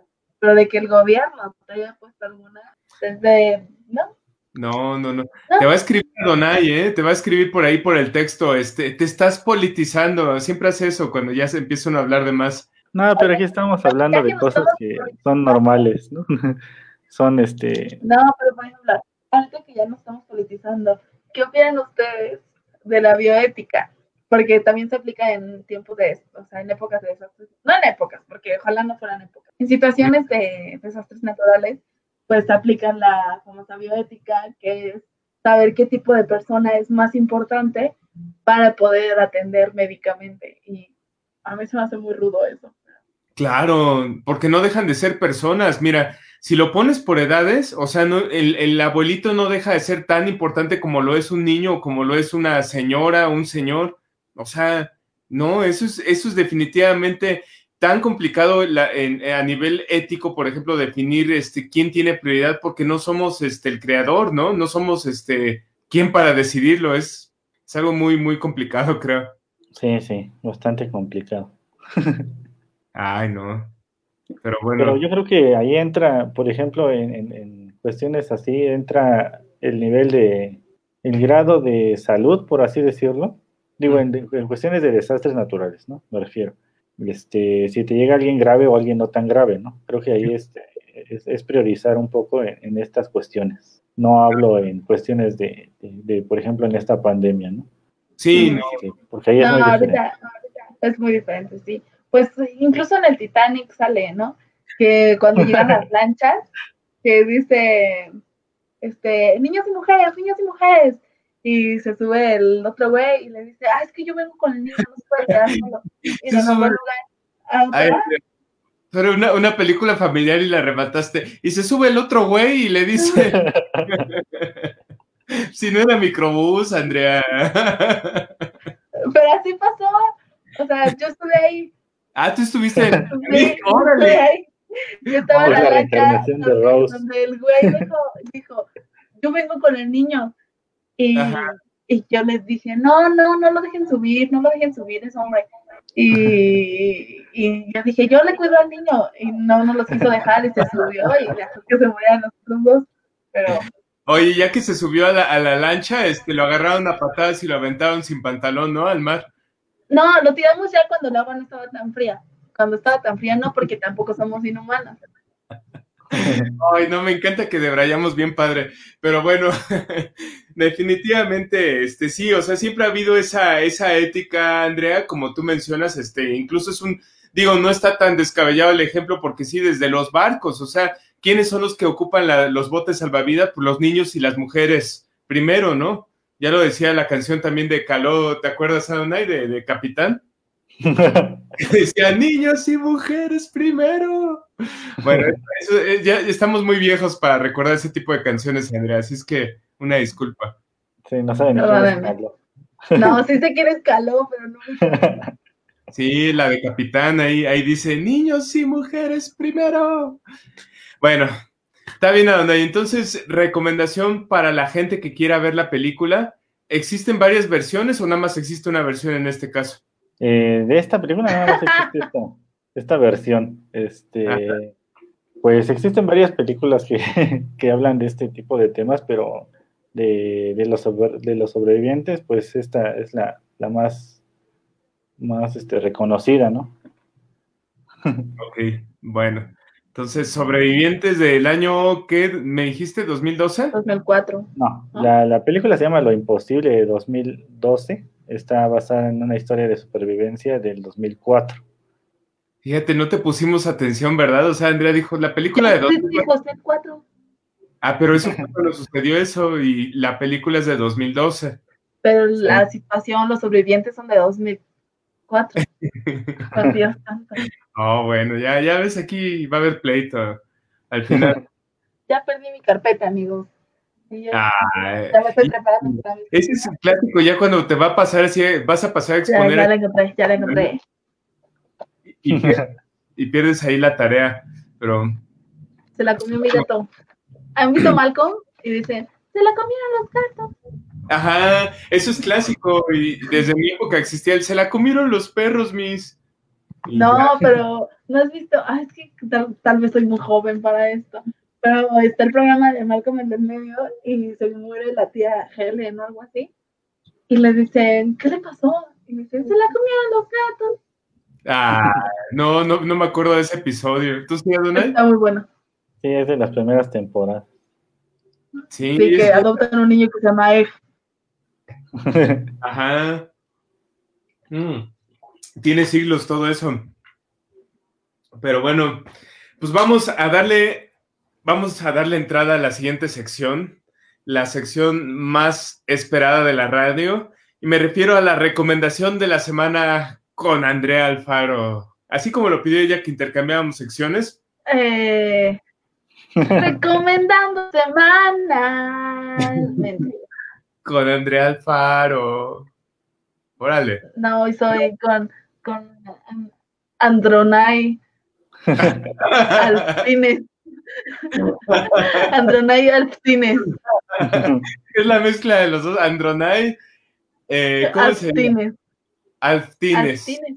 Alptines. Como, como, no sé, como de otro país, ¿no? Así como hasta de, de la República Checa. Andronai. Mira, yo soy Andronai y él sería Ado, Adondrea. Ado, Adro, Adrea. Adrea. No, Ado. Adonai. Andrea Marfaro. Ay, no, estamos bien simples. Se va, se va Elda y, y toda la seriedad del programa. Y pero después sí, se puede escuchar peor. Sería Ado, Adodrea Mararo. Me encanta. Marfaro. Cámbiate la verdad ahí para que la gente disfrute tu nuevo nombre. Pero bueno. Vamos no, y a, y a, Dona, a, a Santos le tienes que poner Santos Campa. Santos Campa, no, bueno. Señoras, señores, las drogas destruyen, no las consuman desde edades muy tempranas porque es lo que está sucediendo en este momento, y menos cuando van a hacer un programa totalmente en vivo. Señoras, señores, vamos con Andrea Alfaro a su sección Cultureando, ¿y cómo dice? Chismeando. Ah, no, bueno. o, o canta el título completo y tú quisiste que cantaran nada más la mitad, no se puede. Bueno, a la sección de Andrea que se llama Cultureando y Chismeando con Andrea Alfaro. Papelitos, papelitos, papelitos, papelitos, papelitos. No, no hay papelitos, no. Ah, no, bueno. No, bueno. Este, Andrea, pues ahora ¿qué nos vas a contar? ¿Qué chisme nos traes? Pues yo tengo un chisme de las piernas más famosas del rock. ¡Órale! Déjame, Órale. déjame adivinar. Son las de Maribel Guardia. Son las de Aleida Núñez. Ajá. Sí. Yo sí sé quién son. Yo sí, yo no, sí sé. O de Ninel Conde con su canción tan rockera de Bombón Asesino. Rockerísima, ¿no? Bueno. Sí, claro. Vas a hablar de Ninel Conde entonces. Sí, así es. Ninel Conde ah. nació en México, terminó la preparatoria en el CONALEP hace como cuatro años.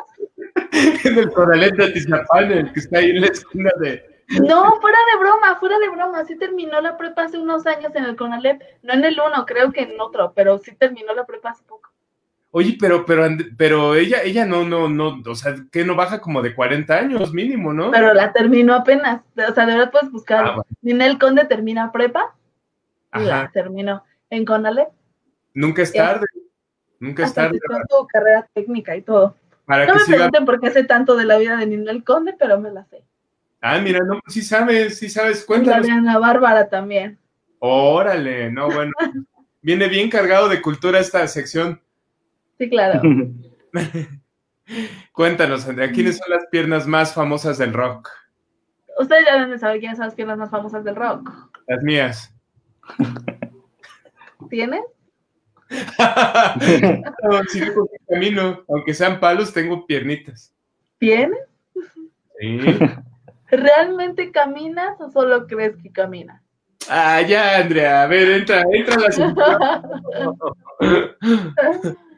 Pues bueno, las piernas más famosas del rock son las de... Vamos a presentarla como Little...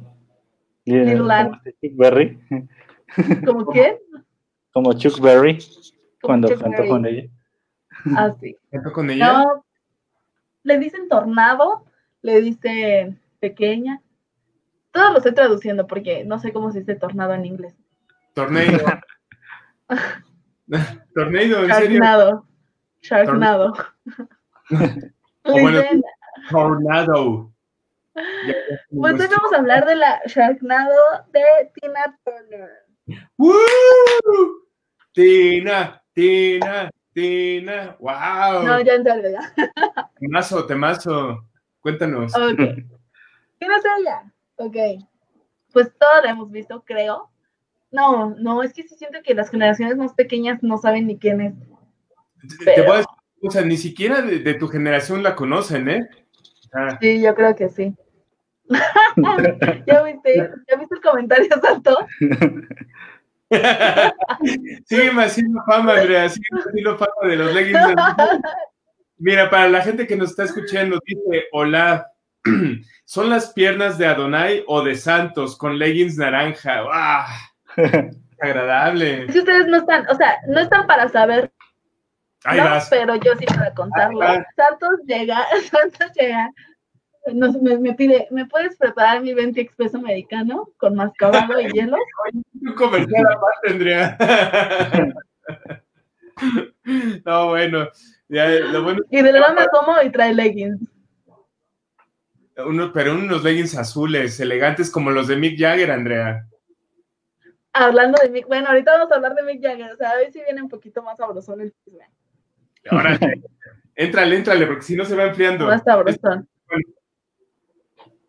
Ok, les vamos con las piernas más torneadas, voluptuosas y formadas del rock y de la industria musical, que es la famosísima y preciosa, bueno, no es tan preciosa, lo siento, no, Tina no. Turner.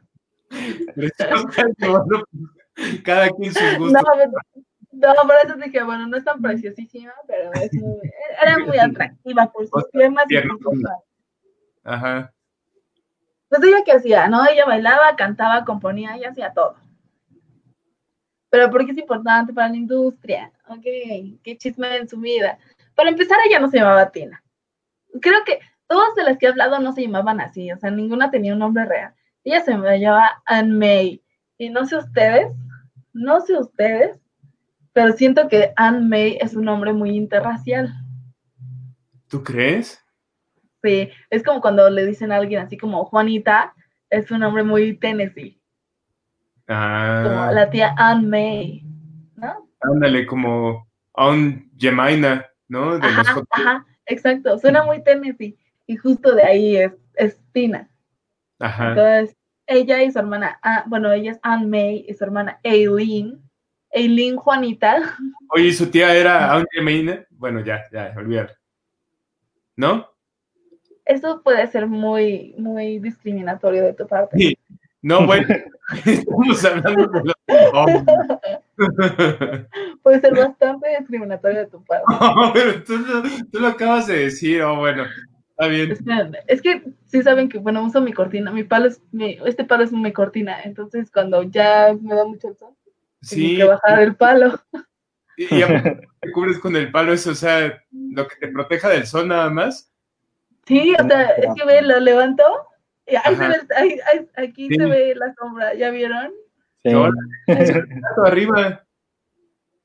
Ahí está. Se ve un gato. No, es el trapo. Ah. Es una toalla. Fíjate. Bueno, ya, voy a continuar, amigos. Sí, se mueve el gato. Sí. Sí. Ya, ya, perdón. Ella nació en Tennessee en el treinta y nueve. En el treinta y nueve, pues, era época mucho soul, mucho R and B.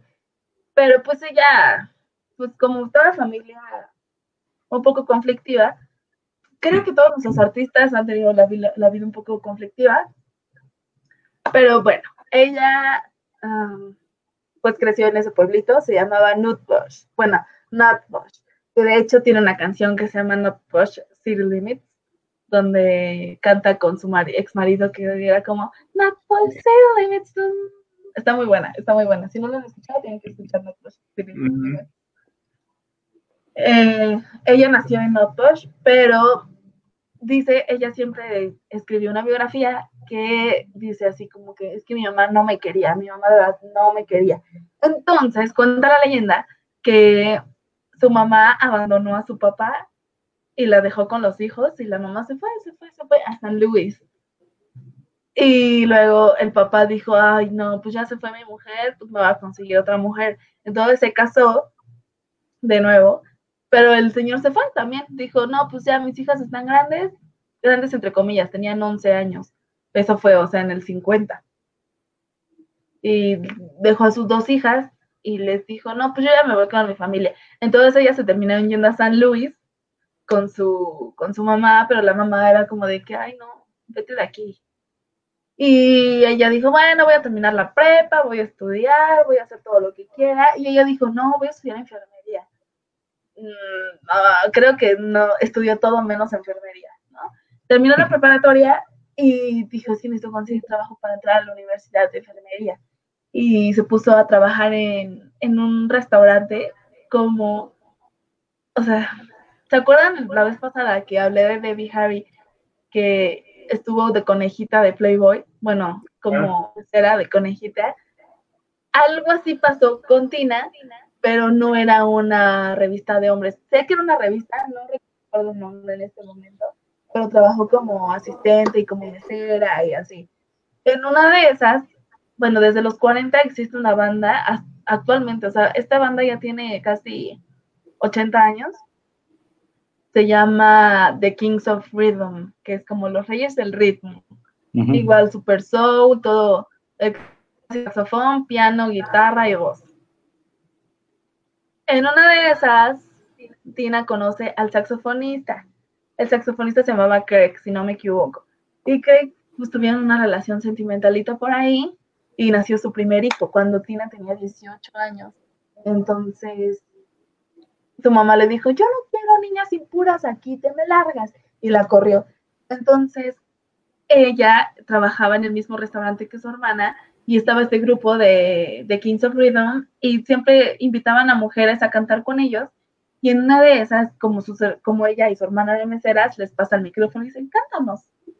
Y, y su hermana, no, no, no, y pasaron tiempo, y las hermanas seguían negándolo, hasta que un día dijo, bueno, pues va, va, va, va.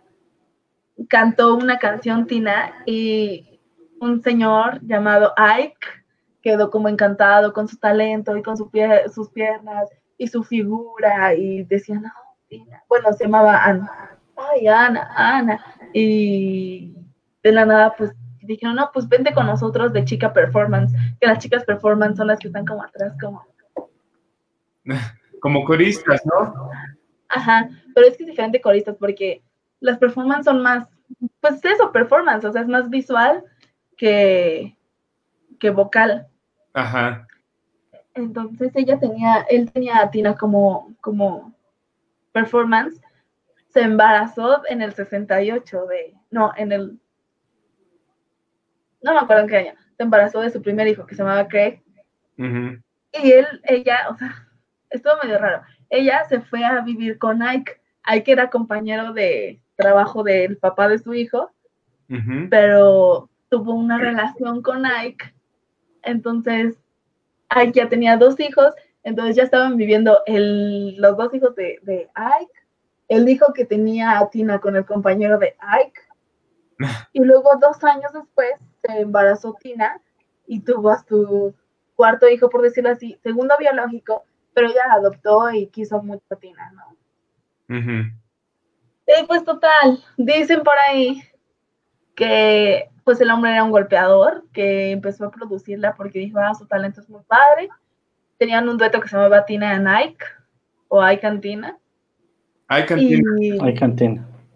Y de hecho, la canción, de las canciones más famosas fueron las de ellos, que River Deep Mountain High, que todos la hemos escuchado, al menos en una película, que, bueno, o sea, quienes hemos escuchado a Tina, sabemos que su voz se caracteriza por la potencia que tiene, y pues, la supo manejar muy bien. Según esto, Ike le enseñó a cantar, pero pues, realmente ella ya lo tenía desde antes, porque ella cantaba para la iglesia del pueblo.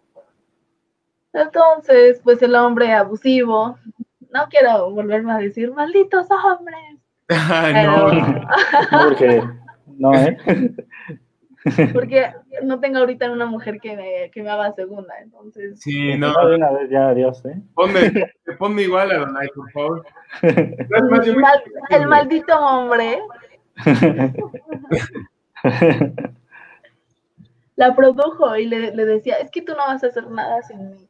Y que... no, pues si te vas, pues ya no voy a producir tu disco, y que bla, bla, bla, bla, y así fue año y año y año y año y año, de que, pues, pues abusaron como sentimentalmente de Tina, pero también Tina, pues, se dejaba, no, o sea, no te quedas dieciséis años en una relación cuando te están golpeando porque haces, cometes un error, ¿no?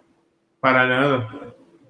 Y esto hizo esta mujer, no, no, no estoy justificando nada, pero... ni él tenía que haberla golpeado, ni ella tuvo que haberse quedado. Es una responsabilidad, Andrea, de ambos. O sea, no es culpa de que hay el maldito hombre o la maldita mujer o, o la femisa, ¿no? Es, es una responsabilidad de ambos que tuvieron una to- relación tóxica, ¿no? Aparte, sí. Bueno, si ya era un este adicto, pues ya ves que era adicto a la sí. cocaína. Pues, de hecho, la relación se empezó a poner súper difícil porque él era drogadicto a la cocaína. drogadicto por cocaína y en uno de esos viajes por ahí, vamos a decir, él se metió con una de las amigas de, ay, mi mamá me mandó besos. Ah. Hola, mamá. Saludos, saludos. Ve, antes de que regreses al tema, dice, Olaf, vámonos todos por ser hombres opresores machistas con betacos. Ahí está, ahí está. No, o sea, alguien recuérdeme, él fue el que dijo el de los tacos de porquería, confirmó lo de los tacos de sí, porquería. Tacos de cochinada. Ok, entonces ahí está. Tacos de porquería aparte ya. Tacos de cochinada se llaman. Tacos de cochinada. Muy Oye, rico. También dice por ahí Vanessa Rojas, Dios, qué hombre. Pues sí, no, así hay de, de esa clase de... Hola de ti con tu, con tu expreso americano y jeans. Ah, no, y leggings. este... Ya, bueno, yo miro, mi mamá mandó besos. Y al final, ah, saludos a los otros dos. Ah, saludos, Ana María. Mamá de Andrea Alfaro, este... Discul- discúlpenos si, si molestamos a su hija, no, no es coincidencia, es parte de, del programa, es la interacción que tenemos. Pero bueno. Vamos a llegar a, a, decir, a, a empezar a maullar. Pero ya, perdón, me fui. Bueno, en uno de esos viajes de cocaína, en uno de esos viajes de cocaína de Ike, este muchacho se metió con una de las amigas de Tina, que se llamaba Anne. O sea, para empezar, él hizo que se cambiara el nombre a Tina, porque ella se llamaba Anne May, y después le empezó a decir Little Anne, que empezó a sacar su, su primer sencillo, lo sacó como Little Anne, Ajá. Pero, pues no, o sea, la verdad, no sé, no es un nombre que llama mucho la atención, Little Dan. Entonces después dijo, pues, ¿por qué no Tina Turner? Y le cambiamos el nombre a mis hijos y a tus hijos que se llaman Tina Turner. Bueno, no Tina Turner, no, se apellida Turner. Órale. Pobre chavito, pues, o sea, ¿tú te vas a llamar Tina Turner a partir de ahora? No, mamá, es que yo... Bueno, ya. Y bueno... Ay, ¿ya vieron lo que puso mi mamá? Puso sí. que puso mamá. Les doy permiso de molestarla, dice. Híjole, Andrea, qué mal que te hicieron eso, ¿eh? Ya, ya no hay nadie que te defienda aquí. Está bien, mamá, muy bien. Pues bueno, total, vuelvo. Se metió en ese viaje, embarazó a la amiga y en ese momento resulta que Tina también estaba embarazada. Entonces se enteró de que estaba embarazada la otra y ella abortó. Ay, no. Entonces iban a hacer ya cinco hijos, uh-huh. pero pues no nació el otro, pero pues de todos modos Ike tuvo el hijo con la otra mujer. Ajá. Y entonces ella como que después de golpe tras golpe, tras golpe, tras golpe, dijo ya, ya basta. Y dicen por ahí que estaba en un hotel cuando fue la pelea final, en sentido de que ella en una biografía comenta que ella ya no reconocía su cara sin golpes, que él tomaba su nariz como si fuera como un, un saco de box, que la pisoteaba en sentido de pues, sentimentalmente, y se divorcia. Se divorcia legalmente una vez que él en uno de los... Es, tenían una gira planeada como con la banda de Tina Nike, no, Hay cantina. Hay cantina, perdón. Hay cantina, tenían una junta plan, una gira planeada, pero él en el hotel la madrugada la golpeó horriblemente y ella solo creía, tenía treinta centavos en el bolsillo y pues se salió del hotel y pues gracias, gracias al menos se pudo divorciar legalmente, pero él, él al ver que ella estaba buscando su carrera pues propia, empezó a decir, es que ella era una mala madre y que tenía a mis hijos mal, y él le decía, pues sí, chavo, o sea, no me das dinero para cuidar a tus hijos, que son tus hijos, que yo nada más mío son dos, tú me diste otros dos, y no me ayudas ni económicamente, aunque ella tenía dinero, sí, no es justificación de no cuidar bien a unos niños, pero no se sabe realmente si trató mal a los niños. Uh-huh.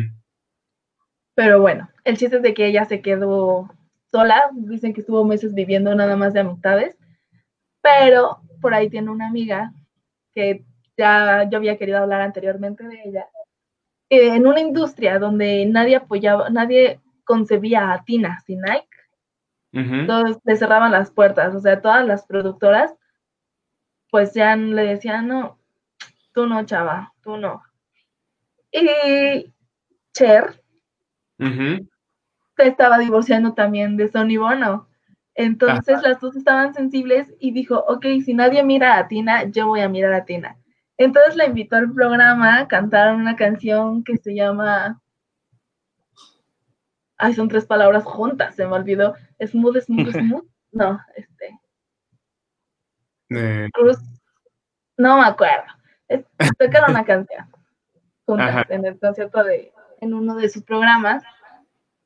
Y Shame, Shame, Shame, se llama, ya, Shame, Shame, Shame. Shame, Shame, Shame. Pena, Ajá. pena, pena. Sí, como, ay. Entonces fue, y Cher con sus peinados así increíbles y así.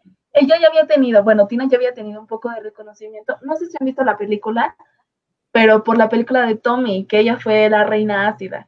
Ella, en, en esa película sale como si ella fuera una proveedora de ácidos. Uh-huh. Pero pues ella realmente no se drogaba tanto, creo. Y hay historias por ahí. Sí, o sea, sí. pero a comparación de su marido, no. Pues no, lo que pasa es que también Tina estaba en una depresión siempre. O sea, imagínate vivir así, no darte sí. cuenta. Pues tenías que encontrar con qué alivianarte, ¿no? Pues es que fueron dieciséis años juntos, sí. imagínate. Ay, no, que aguante. Sí, no. Sí. Del cincuenta al sesenta y seis, creo. Qué horrible. Entonces, pues total, hizo la película de Tommy como Acid Queen. Y además, no sé si la han visto, pero es un peliculón. Sale Elton John, sale Eric Clapton, eh, Anne May, ¿quién más? Pues todos los de The Who, que es toda la banda sonora. Ajá. No sé, es un super elenco, es una peliculaza, y ella sale, ¿no? Eh, empezó a tener como un poquito más de éxito sola y sacó su álbum Acid Queen, que fue un éxito, pero no tan éxitos como los que había tenido con, con Ike. Hasta que en el concierto, bueno, en, con esta Cher sacó el, con, o sea, hizo el programa y bla, bla, bla, bla, bla, bla, bla. Empezaron a hacer muchas migas. David Bowie, mi novio David Bowie, Cher, mi tía Cher, con mi tía Tina. Entonces, todos mis tíos estaban ahí cantando juntos y haciendo como muchas, muy buenas migas. ¿Eo? Tus tíos, o sea. Todos tus tíos. Bueno, aparte ya eres, ya eres viuda porque ya no está David Bowie. Pues por eso ya nomás dije mis tías, porque ya no está mi, mi querido. Ay, pero bueno, continúo. Continúa. Pues ya, total. El chiste es de que en los, no, no recuerdo en qué año, ella conoció a su productor Edwin. Y ya, total, ahorita está casada con Edwin. Edwin la trata como una reina y todo. Pero ella la caracterizaban sus tacones, sus piernas largas y musculosas y sus faldas cortas. Entonces, todos hemos escuchado una bonita canción de ella que es como Proud Mary, uh-huh, que la compuso uh-huh. con Ike. Pero es que Ike me cae mal, pero realmente si escuchan el álbum es un muy buen soul a comparación del que, que se escucha actualmente. O sea, ella fue de las primeras en ganar un Grammy de R and B, de soul y uno de gospel. No, no se llama gospel, ¿cómo se llama? Sí, gospel, gospel, ¿no? Sí, es gospel. Sí, sí, no sé por qué. No gospel, sé cuál gospel. Uh-huh. Ah, es que dije gospel, ¿verdad? Sí, es una obra, de hecho, hay, hay un musical. Sí, sí. Gospel. Es que tengo ahí el acetato, entonces yo estaba pensando gospel. Órale. Oye, Andrea, ¿de dónde sacas toda esa información? O sea, yo a tu edad no, no conocía toda esta música y todo este acervo cultural que tienes, Andrea. No sé. Increíble. Se me hace que... No. Siempre, de que tienes una edad y tienes ya mucho más mayor que, que yo, ¿no? Nos meten a hacer, yo creo. Cargó cuando era bebé. No, les voy a contar la historia. Yo era la amiga de Tina. Tuve un bebé con Ike. Ajá. Pero él creció y ya se murió. Ajá. Y yo no crecí. Ah, no, esa historia no está buena. Yo pensé que ibas a decir, en mi vida pasada yo era tal, pero pues no, así no es creíble, Andrea. No, no, no. Algo se ha de haber votado por ahí. Oye, mientras aprovechamos en comentar que dice, dice Daniel Martínez, no sé si eso fue producto de las sustancias o del tema de Elda. Dice por ahí Olaf, Olaf dice, eh, yo más digo que Andrea es igual de inmortal y tragaños que Adonai. Yo también creo, ¿eh? que, que, y que Chabelo, tal vez son como que del, del tomaron lo mismo los tres. Amigos, ¿te sigues oyendo? Más o menos. Andrea. A ver, voy a desconectar el micrófono. Sí. Sí. Y creo que más bien como que se está pixeleando tu imagen, Andrea. A lo mejor es cuestión del... A lo mejor es cuestión de la red. De la red. Dice Vanessa Rojas, no se te entiende, Andrea, el audio está mal. Así es. Dice Olaf. Hola, hola, hola.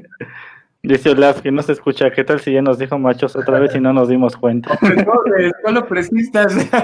Hola, hola, hola. Opresores. Hola, hola, hola, hola. Ahí oye, ¿se escucha? Probando uno, dos, tres.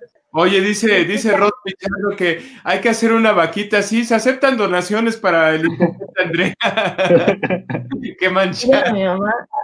Saludos. Sí, ¿dónde lo depositen? Dice, ah, oye, pues pon ahí la cuenta, Andrea, ¿dónde, dónde puedes depositar este Rod? Mamá, o... mamá, pon tu cuenta. Pongan ahí la cuenta, el número de cuenta para que depositen para el internet de Andrea. Qué manchado. O sea, dígame ahí si se escucha bien. O si ahí se está. Mal. Estás perfecta, perfecta. ¿Eh? A ver, canta okay. Una de Tina Turner para oír. ¿Cuál? Una de Tina Turner, la que tú quieras. Este, uh, Rolling, Rolling. Ah, esta canción originalmente era de ¡ay, qué mala onda! Todo el mundo me está echando por mi internet. Ya, perdónenme. Ni en Ecatepec tenemos tan mal internet. No, discúlpanos, Daniel. En Atizapán hay muy mal internet, ¿eh? Eso sí, sí. Yo también lo corroboro, ¿eh? Es pésimo el internet acá. Qué mala onda, Dios mío. Pues ya, no, ¿para qué sigo hablando? Ya, el chiste de que ella fue maestra, fue maestra, él, ella le enseñó a bailar a Mick Jagger. ¿Ah, sí? Ajá, fue coreógrafa de Mick Jagger.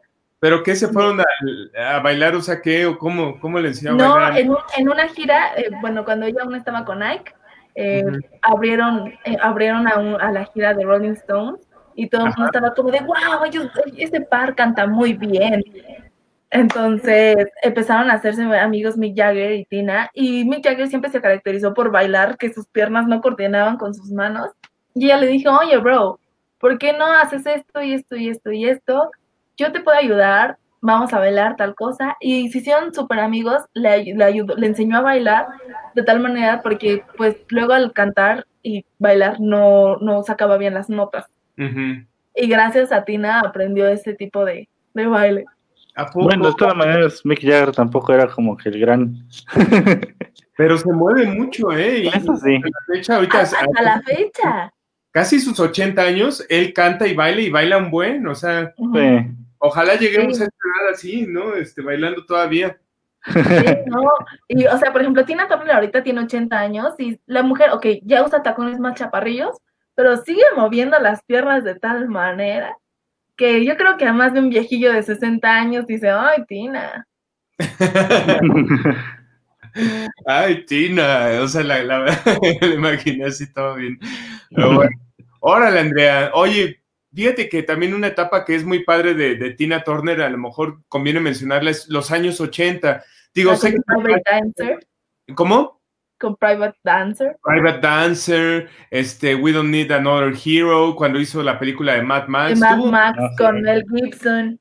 Con Mel Gibson, cuando era un escuinclito, Mel Gibson, era un escuincle así mocoso, así, que a Tina lo jalaba así, ven para acá, escuinclito mocoso. ¿No? Este, era una buena época también de los ochenta, con Tina Turner. Este, sí, tuvo... fue su regreso, realmente... Ahí su carrera ya había, llevaba treinta y tantos años, y ella se caracteriza por tener una carrera larga. Larga, y todavía en dos mil, si no me equivoco, fue en dos mil ocho, hizo una gira de despedida, o sea, todavía en dos mil ocho andaba ahí. Sí, y de hecho sale en una canción con Beyoncé, bueno, vamos a decir Beyoncé, Beyoncé, Beyoncé. Beyoncé, Beyoncé. Beyoncé, pero Beyoncé. Bueno, está, ah. bailan, y la verdad Beyoncé también baila muy bien, y están bailando Proud Mary, y la cadera de las dos no es por nada, pero qué bárbaras las dos. O sea, yo, desde yo Beyoncé... Te la de Tina Turner, créeme cuando vi ese video. ¿Te fuiste más por la de Tina Turner o qué dijiste? No, al revés. No, al revés, no. Pues es que Beyoncé es Beyoncé, Andrea. Hombres, pero bueno. Todos son unos malditos opresores. Mal. No, pero sí, la verdad, un, una mujer que tiene mucho talento, al parecer no lo ha visto de una forma tan hippie, por decirlo así. No sé, pero muy, muy, muy talentosa. Desafortunadamente ya se, ya se retiró, pero pues de que hizo sus años, hizo sus años. Fueron sesenta años de carrera y con eso son suficientes, yo creo. Nada más, sesenta años. Eso es increíble, Andrea. O sea, no cualquiera se avienta sesenta años, ¿no? Eso estuvo padrísimo. Hoy por ahí dice Vanessa... Y ya, me pasó eh, un montón de tiempo, amigo. No, tranquila. Dice Vanessa Rojas, qué bárbaro. Mick Jagger es grandioso. Claro que sí. Mick Jagger es un dios. Adonai Martínez también. Bueno, no, es que es por lo que dije, que eh, Tina Turner le enseñó a bailar y, y a cantar al mismo tiempo, pero me refería a que Mick Jagger, la, la, la, la música de, de los Rolling Stones tampoco fue característica por, por el vocalista tan fino, ¿no? A eso me refiero. Ah, no, bueno, pues tiene su estilo, pero no así fino. Estilo, pero no, me refiero a que su baile le impidiera cantar. Eso sí, eso sí. Ah, ya, okay. Pero bueno... Okay. Pues bueno, pues vamos, vámonos a lo que sigue. Andrea, Andrea, nada más este, para rematar, ¿dónde puede la gente buscar más información de Tina Turner, aparte de Google? Este, ¿algún libro, algo que tú hayas este, visto? No, no hay mejor información que la música. O sea, de un cantante no puedes ver más de su historia si no es escuchando su música. Entonces, escuchen desde Ike and Tina hasta lo último que sacó, que está sacando una canción con un chavo que se llama Kygo, Kygo, no sé cómo se pronuncia, Kygo, que es mexicano, Kygo, Kygo, sí. Que llega a ser un poco electrónica, pero están muy padres sus canciones, también pueden escucharlo, o sea, desde sus inicios hasta su final, pueden escuchar a Tina y van a encontrar su historia, o sea, desde que canta hacia su pueblo, desde que canta hacia su dolor, con hasta ahí por el copy. Sí, estamos en copyright, ¿eh? Entonces si le sigues, ahorita nos banean el programa. Este, oye, pero sí, eh, qué bueno que mencionas eso, porque esa versión que hizo con Kygo, apenas la, la sacaron hace un mes, si no me equivoco, este, uh-huh. es un remix con este D J este, que está metido más en la onda electrónica, que ya ha hecho varias cancioncillas por ahí con, con famosos también, pero está buena, está padre la, la, la nueva versión. Sí. ¿No? Yo pues, por ahí... Le... ¿Eh? Yo por ahí les recomiendo que se metan a YouTube y busquen sus colaboraciones con Rod Stewart, Chuck Berry, con Mick Jagger. Con eh, Cher. Que son, son bárbaras, digo, con Cher. Con David Bowie también ah, tiene. David Bowie. Canta sí. Let's Dance en mil novecientos ochenta y ocho también. Y Tonight, una canción que se llama Tonight, que después sacó ah, versiones. Sacaron un montón de versiones, pero uh-huh. la, la buena, la buena es la de la de David Bowie, mi, mi, mi marido, con mi tía Tina Turner. No, bueno, Andrés, no, te, te juntas con pura juventud, ¿eh? Ya, ya estás lista para hacer un gabinete como cuando seas presidenta. Sí, lo es, ya lo tengo preparado. Dice, dice no te politices. Oye, este, antes rápido, también otra recomendación de Tina Turner, cuando canta con Mick Jagger en el Live Aid, en Live Aid mil novecientos ochenta y cinco, qué increíble, ¿eh? Cantan sí. la de State of Shock, si no me equivoco, y la de It's Only Rock and Roll, But I Love It, But I Like It, perdón. Mm. Muy recomendado, pero bueno, vámonos a lo que sigue porque ya se nos está acabando la sección y quiero por ahí platicarles, ahorita ya siguiéndonos de corrido, sobre un, un artista. Fíjense que este, hace poco, el, el, bueno, no hace poco, el año pasado, este, iba a haber una, o se hizo una película al respecto de este eh, artista, este, que es más un caricaturista, Y, y realmente mucho, mucha gente se, se fue por la, la este, historia este, personal de él, este, por la historia me refiero de, de su vida, que desafortunadamente, este, a ver, Adonai, no sé si ya se ve en la pantalla ahí lo que estoy, uh... creo, este, desafortunadamente la gente se fue más por el tema, este, pues sí, de, de, de su salud, de todas la, las cuestiones, este, eh, controversiales que hubo de ahí, ahí creo que ya está la, la, la correcta. Y me refiero a un, un este, artista que se llama Louis, Louis Wain, es un este, caricaturista inglés que nació en mil ochocientos sesenta, tal vez por el nombre no, este, no nos suene, pero su obra este, pues ha permanecido y, y se ha vuelto un coleccionable, bueno, se ha vuelto sus obras las más coleccionables y cotizadas en dibujos de gatitos. Este, estos dibujos de gatos tienen una historia realmente sencilla. Este, Louis Wain eh, era un hombre común y corriente que se dedicaba a hacer caricaturas, este, y en general, pues estas caricaturas las, las usaba este, para ilustrar, este, no sé, este, libros, este, revistas, periódicos. Era independiente y siempre le pedían hacer este, alguna caricatura para algo, ¿no? Regularmente él le gustaba dibujar perros, este...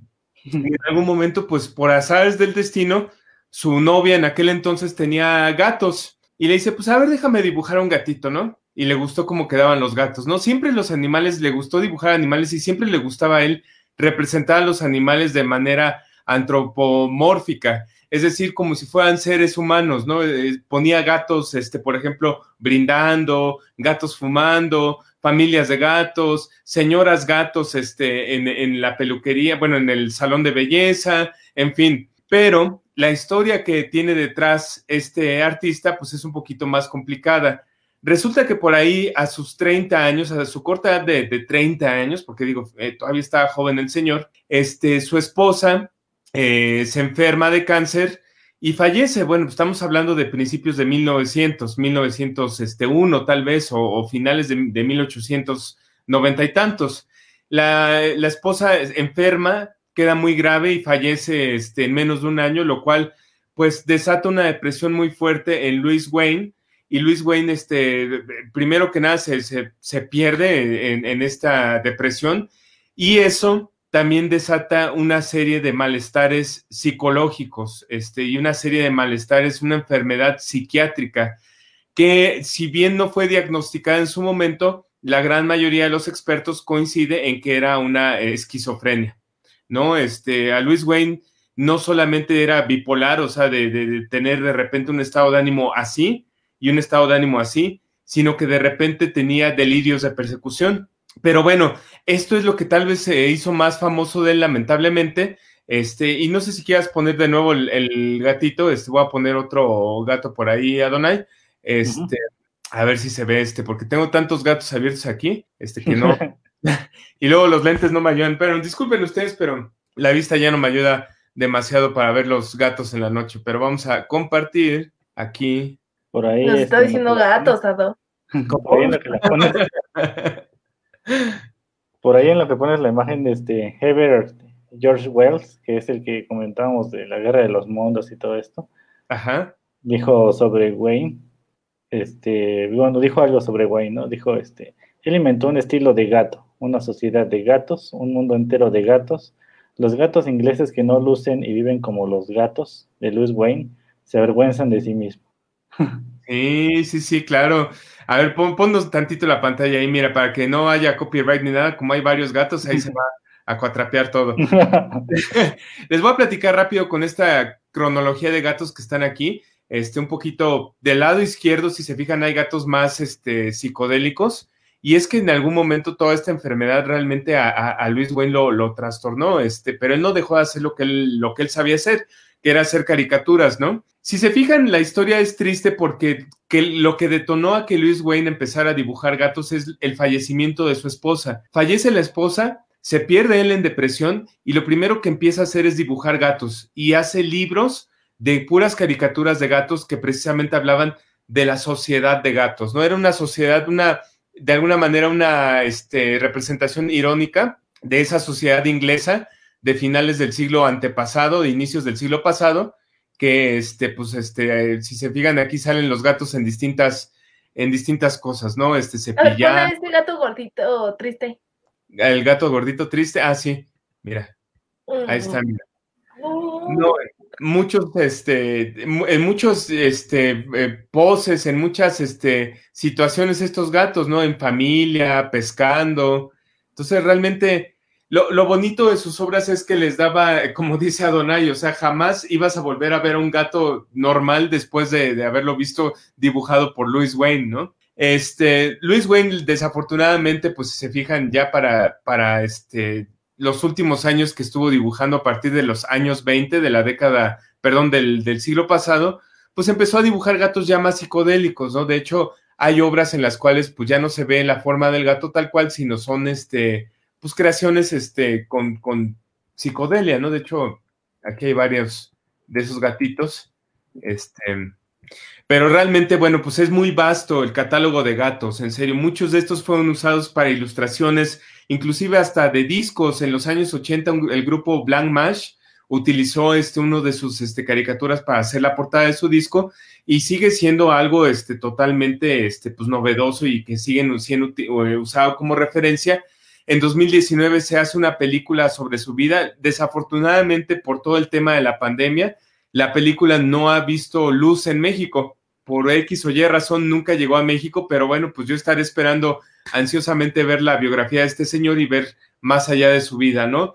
Nunca se le hizo un diagnóstico de esquizofrenia tal cual, nunca el señor recibió un tratamiento, y es por eso que su vida fue muy desafortunada, porque por esos lapsos que tenía de, de persecución, delirio de persecución, pues el señor fue perdiendo todo su patrimonio, ¿no? Los gatos eran famosísimos, los gatos de Louis Wain, muchos le pedían caricaturas, pero él perdió todo su patrimonio. Decide a finales de los años veinte mudarse a Estados Unidos, un Louis Wain ya sin, este, sin dinero, sin trabajo.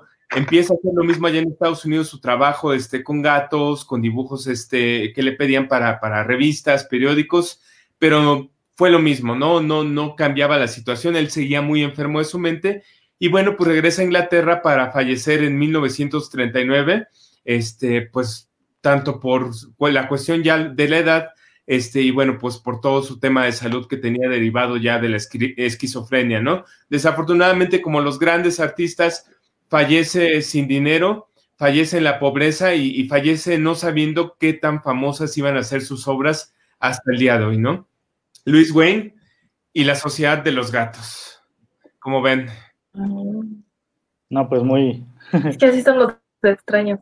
Así bueno, son... no sé qué dijo, pero sí. Creo que así son los artistas que de extraños. Así son los gatos de extraño. Ah. Así son los gatos de extraño, pero fíjate cómo él les daba esa, esa personalidad, ¿no? O sea, como si hubiera esa, ese mundo imaginario de gatos. Sí. No, y es súper bizarro ver a un gato con cuerpo, bueno, o con actitudes humanas.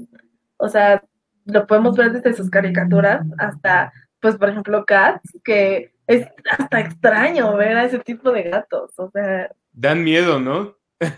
Sí, no. Y no me imagino un gatito cortándome el cabello, por más que los ame. Ay, no. Por eso bien decía... Este, Adonai, o sea, que, que incluso este, los grandes este, escritores de aquella época decían que la vida pues nunca se iba a ver igual a partir de, de como describía los gatos este, Louis Wain, ¿no? Y fíjate, por ejemplo, estos gatos aquí en una escena, este, como si fueran humanos, o sea, eso es lo más increíble, ¿no? Que, que los describía como si fueran este, seres, seres este, humanos. Y esto es, por ejemplo, lo que yo les decía, las últimas obras de un Louis Wain. ¿Por qué dicen que tenía esquizofrenia y, y aunque no fue diagnosticada? Porque la, los psiquiatras que se han dedicado a evaluar un poquito más esta obra, te dicen, por ejemplo, que este tipo de, de dibujos, como el que está aquí del lado derecho, que es una cara de un gato, muy, muy, muy este, psicodélica, abstracta. muy abstracta y muy psicodélica, regularmente son los resultados de un estado alterado del cerebro, es decir, como cuando prueban el ácido. Cuando tú estás este, eh, bajo la influencia del ácido, regularmente puedes ver ese tipo de, de representación de la realidad. O sea, tú puedes verle la cara a un gato así, ¿no? Y pues obviamente en nuestros cinco sentidos nunca vamos a ver un gato así, ¿no? Este, fíjate, este, estos, este gato ahí tomando este, el sol, ¿no? Acompañado de sus amigos. Sí, o sea, la verdad es que deja un legado y, y la verdad yo quería aprovechar este tiempo para, precisamente no soy experto en la materia ni soy experto en, en su arte, pero creo que es muy bonito que, que te hagan un homenaje a, a las obras, ¿no? Más que, más que a toda la, la tragedia que hay en su vida, sino al, a lo que dejas de legado. Él dejó ese legado y, y bueno, pues siguen habiendo libros de las obras de Louis Wain. No son fáciles de encontrar, créanme, llevo una semana tratando de buscar un libro de Louis Wain y no lo hay. No lo hay desafortunadamente, pero sus litografías se siguen vendiendo en todo el mundo. Pues muy padre. Es que, qué interesante está esto. Así es, y un pequeño homenaje no. al señor Louis Wain. Y bueno, pues ya cuando salga la película la, la veremos y platicaremos un poquito más qué les pareció, ¿no? Sí. Sí, claro. Ahora que, ahora que tengamos oportunidad de verla. De que llegue. Así sí. es. Así es, pero bueno, pues cerramos este programa lleno de cultura, lleno de, de mucha energía, como siempre lo hacemos con todo el cariño del mundo, créanme, aunque nos salga, aunque nos salga ahí medio feyón a veces, lo hacemos con todo el cariño, con todo el corazonzote, ¿o no, chicos? ¿Sale feo a ti? Oh, bueno, ya ves, y Andrea, Andrea se ha vuelto bien agresiva conmigo. ¿Qué? De nosotros Yo... no vas a estar hablando, a mí me vale blanca, amigos, pero bueno. Estás blanca, estás blanca. ¿Pusiste tu lámpara esa, la que te da luz de color azul? No, no traigo luz. No, no tengo luz. Ya, Órale. ya. Si, si, no me, si me quieren depositar para el internet, también deposítenme para la luz. Hoy sí, este, que nos diga tu mamá, por favor, este, cuál es la cuenta en donde debemos de depositarles este, para el internet de Andrea Alfaro. Y para el claro. Andrea Alfaro. Pues sí, muy padre, chicos. La neta, estuvo muy padre. Iniciamos muy reflexivos con, con Elda. Muy... emocionales, con Ado. Ah, sí, sí, sí, sí. Muy, conmigo, no sé. Y muy musical. Con ganas de escuchar a Tina. Con ganas de escuchar a Tina y... y... Con unas, para, para ver unas caderonas. Ándale. Para eh... escuchar la música. Sí, sí, sí. Más bien para disfrutar. No, vean Tommy, vean Tommy. Quien no ha visto Tommy, ay, no puedo recomendar páginas piratas, pero consigan Tommy y... Es una muy buena película, o sea, cualquier persona este, que ame la música le, Hola, le va a gustar un poco. Que pongas el link ahí en la, en la, en la lo mando por privado, porque aquí me prohíben hablar de piratería. Ándale, mándaselo mejor así para que la pueda bajar él ilegalmente y no, no nos enteremos nosotros. Claro, claro que sí. Pero no, muy padre el programa, chicos, la verdad. Qué padre verlos cada semana. Pero, ah, pues las redes sociales. Ah. Sí, no, pues tú ya estás despidiendo y no hemos dicho las redes sociales. Andrea Alfaro, primero las damas, ah, díganos sus redes sociales. ¿Dónde la podemos contactar? Eh, me pueden contactar como arroba, en Instagram como arroba Andrea ama a los gatitos. ¿Me escuchan?